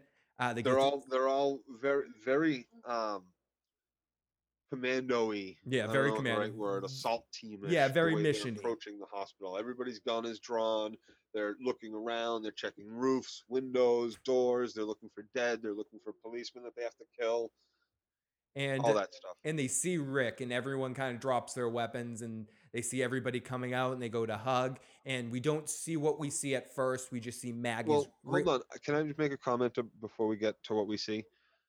Uh, See, yeah, I know Tara was like, okay, let's go save your sister, and they all headed off. And they went to Grady Memorial Hospital, and it just seems very strange to me that they're about to assault this fucking hospital. What if Rick and the team haven't quite gotten to that stage yet of their plan, or whatever stage they're supposed to be at in their plan? and this team comes in and completely ruins it and gets themselves half killed and Yeah. shot up rather than waiting for them to get back to the church or not coming back and then going out on their own in, in a day or two. we, but we needed all our characters together at the end. Yes, we did. that that really your answers are. Uh, that's what we needed. Before we end too, I want to catch up a little bit on some of the comments. I'm a little bit behind here. Um, I, uh, I Olivia says I know that Rick has essentially become the new Shane, but he's better. Rick has a better lid on his crazy. I I, I agree with that. I've been kind of Oh, there's a huge difference. There's a huge difference. Shane was was going to be all about my way or the highway. Period. yeah, but I and Rick is much different and much more calculating. Is there's a much higher level of intelligence in Rick's brain than there is. I, w- I ever would absolutely agree, but I think in the sense of the. Au- to to talk about Oz, the uh, the jail show, when Kareem Saeed uh, kills a certain character that I'm not going to talk about, he inhabits a part of that character and brings an element of that into his personality. And I think a part of that happened with Rick. There he can took- be only one. What was that? There can be only one. Is that what you're saying? What? There can be yes, there could there could be only one. There, two. Actually, there can only be two. A pad one and a le- lesson. Anyways, so uh, I agree. Whenever Dawn asks asks for Noah, I started be- begging out loud for Beth to stab Carol. Rick says he wants to go home. You have no claim on him. Yes, that's what he said. Uh, Brian Whiskey, thank you. Shouldn't there be a nuclear power plant meltdown uh, going on the zombie apocalypse? I've been wondering that since season two, and a couple other people said I wondered that as well. I agree that there should be a lot more disaster from things that need support when all the power gets cut off. Yeah, you Cer- didn't think it was strange that they're talking about all the all the napalmed bodies that were melted to the pavement, but the building that they're all standing next to, and the FEMA truck that they're all melted next to from the napalm bombing is still standing. This would all be burnt down to a ground. They napalmed Atlanta. Yeah. Maybe it was made out of like Tupperware. That stuff can last through anything. You can put that in the microwave, certain kinds of Tupperware. I don't know. Uh, Isn't that what they? Isn't that what the guy said last week? That they, when they bombed or they bombed the place or whatever it was, like Uh, someone on. someone added. I figured there would be some sort of electrical requirement to contain the waste.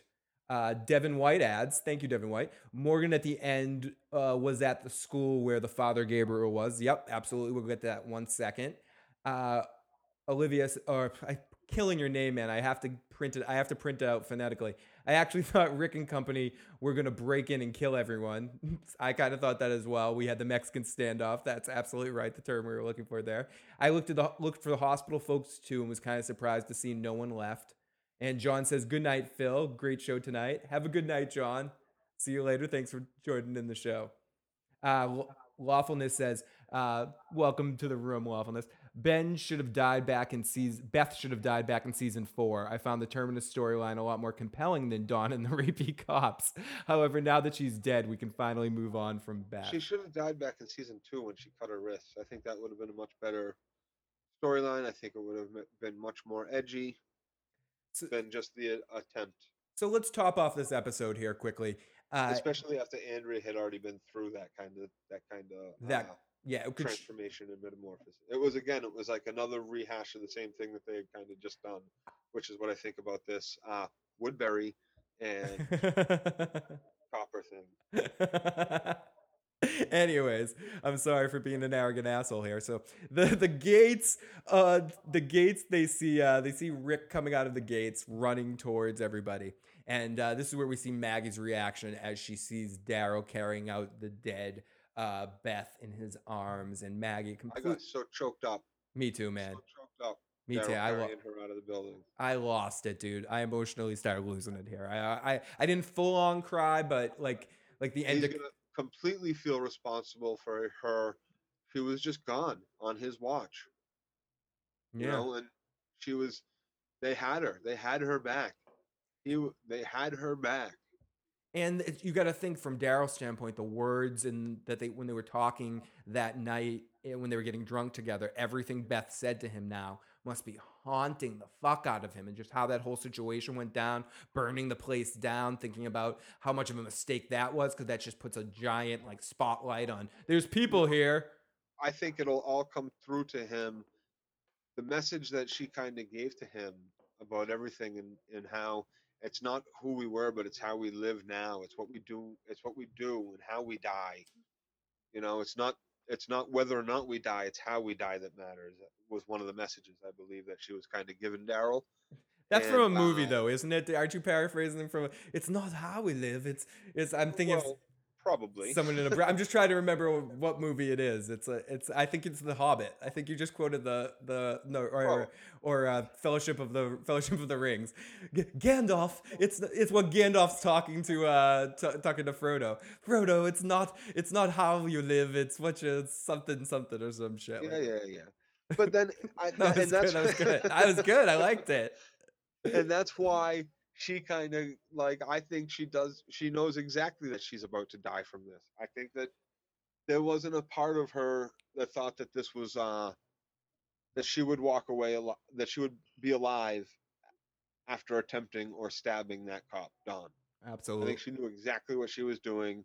I think she she kind of made a rash decision to possibly get some of their group killed too, but there was no way that she could let Noah stay there and let those people live even. She knew that that she had to do something and she would rather die doing something. She would rather risk her life getting Noah out than you know like she did the first time. She was happy to see him Yeah. keep keep running when she got dragged back in.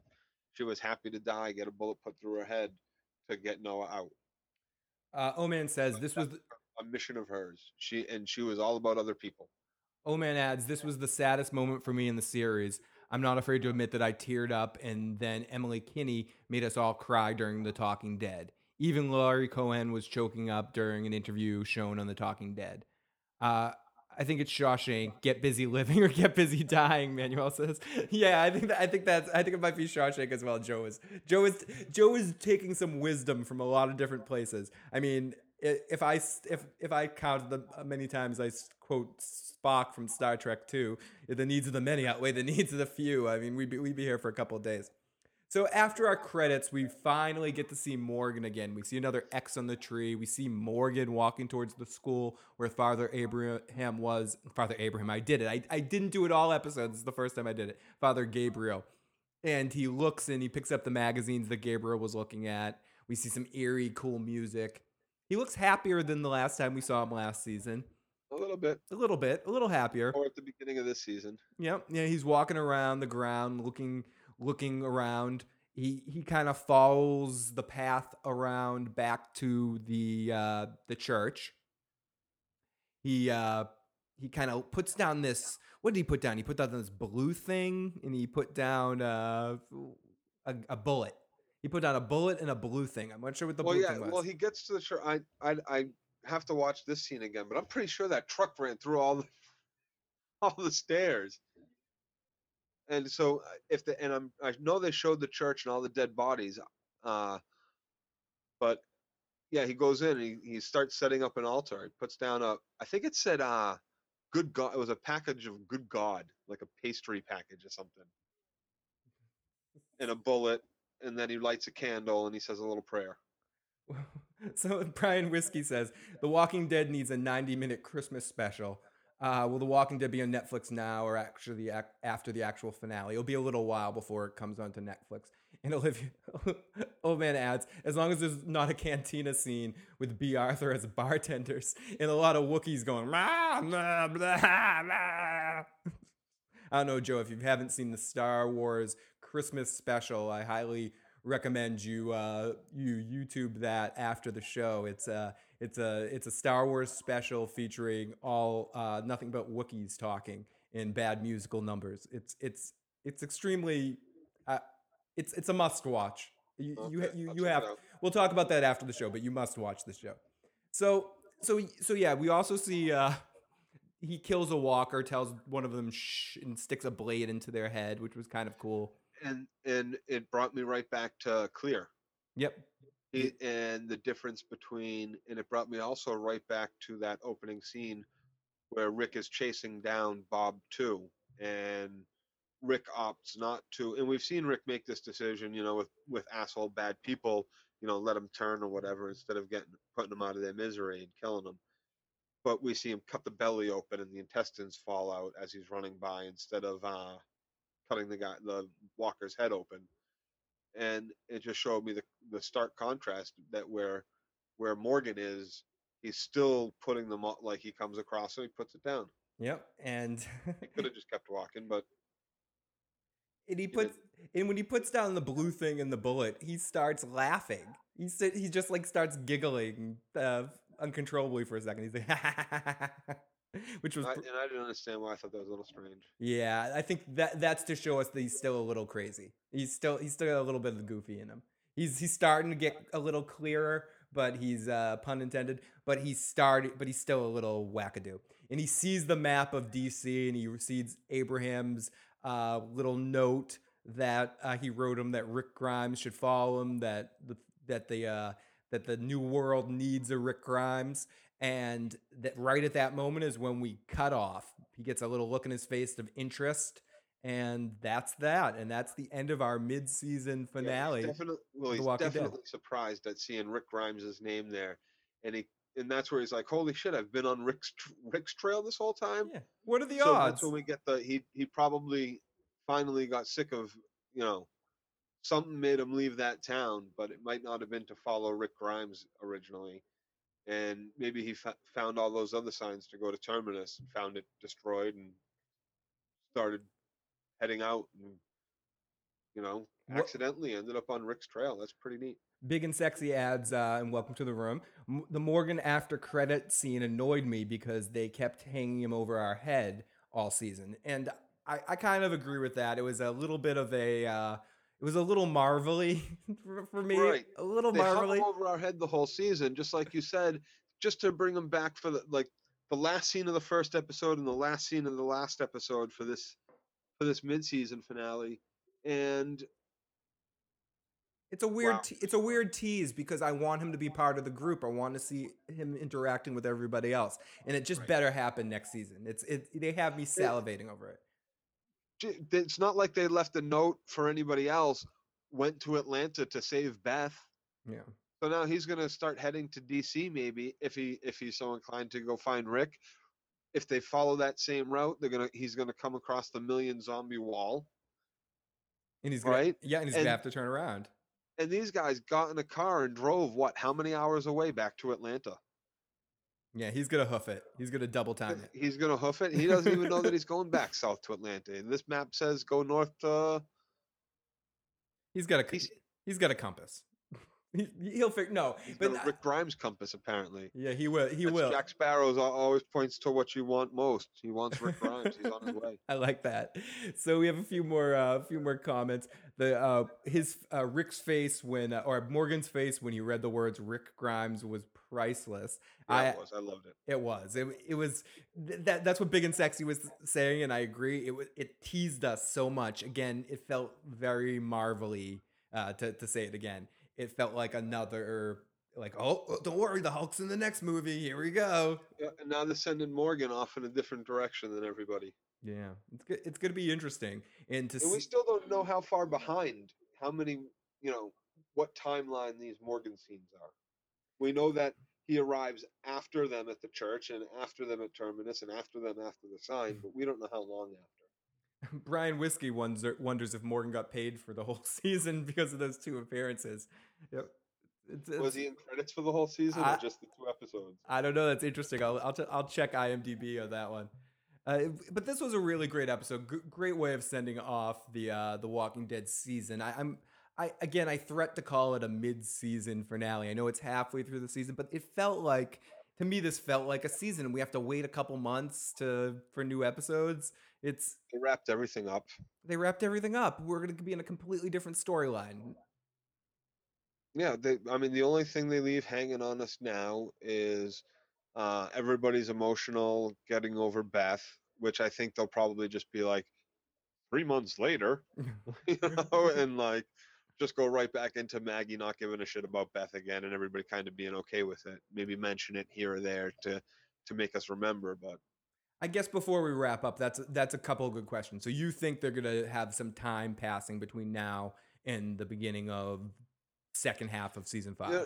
you know, um, or do you think it's gonna be like next day? I don't know. I didn't. I don't really. I didn't really get a handle on any of the the previews uh, coming up next yeah, me neither. February or whatever. So I don't really know what to expect. I can see I, they've done it both ways. So I think everything's kind of wrapped up with the exception of the Morgan hang, and we'll see what uh where they decide to go. But right now they're at least hundred miles apart or something. I don't know. I don't know for sure. I'm just guessing. That's my. It seems like Daryl had to drive for a while to get to Atlanta. Mm. But So it's just it is going to be interesting to see where they where they go from here. I think that's the biggest thing coming from this episode, other than obviously what happened to Beth and the reactions to that. To see it has to have something to do with with Morgan, and I think Morgan needs to play a big part of the second half of the season. It's been teased for the whole first half. He was the tease at the end of this to lead into the next season somehow. Somehow that needs to connect. Someone uh, said uh, MLH says Morgan pulls an epic hero save. I bet. Uh, Manuel adds Morgan looks like Eli from the Book of Eli, making the Book of Eli canon with The Walking Dead. Uh, Oman says it's not like them to tease someone without planning for that person. Morgan will be involved in something really important in the next half of the season. MLH adds Maggie will probably be cold-hearted now. So, so, so he t- um, MLH said tends to think that time will pass and Maggie won't mention Beth again. I think we'll we'll hear something about Beth in the very first part of the next episode, but the person that's going to be the most uh, affected by this, and we're going to see the most emotional reaction by this, is Daryl, of course. Yeah, next we're going to see a big chunk of. I think there's going to be a big Daryl and Noah scene about Beth in the second half. I'm just predicting this. I just have a weird feeling about that. But we've been going on a while here, Joe, and I'm just stalling the inevitable that we have to stop talking about The Walking Dead right now and then wait to talk about it again till till fucking February. uh February. It's we, it's, we even get more Walking Dead before we get more Game of Thrones. it's true. It's true. But that's not exactly true. Everybody, as we wrap up here, I'd like to thank everyone for tuning in this half a season, this mid-season babble that we were talking. We really appreciate all your support and all your listens and all your comments. Keep them up if you're watching this. We'd love to hear what you think about the episode and what you think about anything we said. If you have any emails or anything, you can email me at I got issuesman at gmail.com. You can tweet me at at I Got Issues Man as well. Joe is at Dirty Locks. Uh, you can check out all our past podcasts at issuesprogram.com. If you want to subscribe to our iTunes feed, you can find that in the subscription below. And if you've listened this far and you haven't already, please hit the subscribe button. We'd really appreciate that. But we're not done completely for post episode recaps and issues program stuff. Coming up this week, we will get back a little bit to the Game of Thrones. Uh, Game of Thrones, I will be play doing a playthrough. I'm gonna, I might be actually streaming on the YouTube channel, and maybe Joe will be joining me for some chapters here and there as he can uh, has availability to swing on by here. Uh, I'll be playing through the Game of Thrones video game from Telltale uh, and uh, showing you guys a little bit of a playthrough of that and doing a little bit of commentary. And then after we've played through all the chapters, or maybe each chapter, Joe and I will do a little bit of a review on the chapter and what we thought what we thought of it. Do some Game of Thrones stuff. Also, if you're into Sons of Anarchy, we will be talking on Wednesday evening about Sons of Anarchy. The last two episodes coming up, so we'll be talking about that show as well. And maybe something will inspire us to maybe talk about Walking Dead if anything interesting comes up between now and then about The Walking Dead. We might come back up. Uh, we have a couple more comments before we go. Oman says, Great show again tonight, fellas. I need to get caught up on some other shows so I can get into some of our other discussions. Thank you. We really do appreciate that. We appreciate you guys keeping the comments and keeping the chat room moving. Uh, we, we say it a lot, but we couldn't mean it enough. We, you guys really make this even more fun to do. Joe and I babble about this stuff, whether we're doing a show about it or not. So it's really fun to be able to talk to all you guys and be able to share awesome shows or shitty shows or whatever, whatever we come across. We tend to be talking about good shows, but we- we talk about some shitty stuff too. We'll eventually get to. So everybody, thank you so much. Have a great night, and we will talk to everybody later. Night, everyone. Night.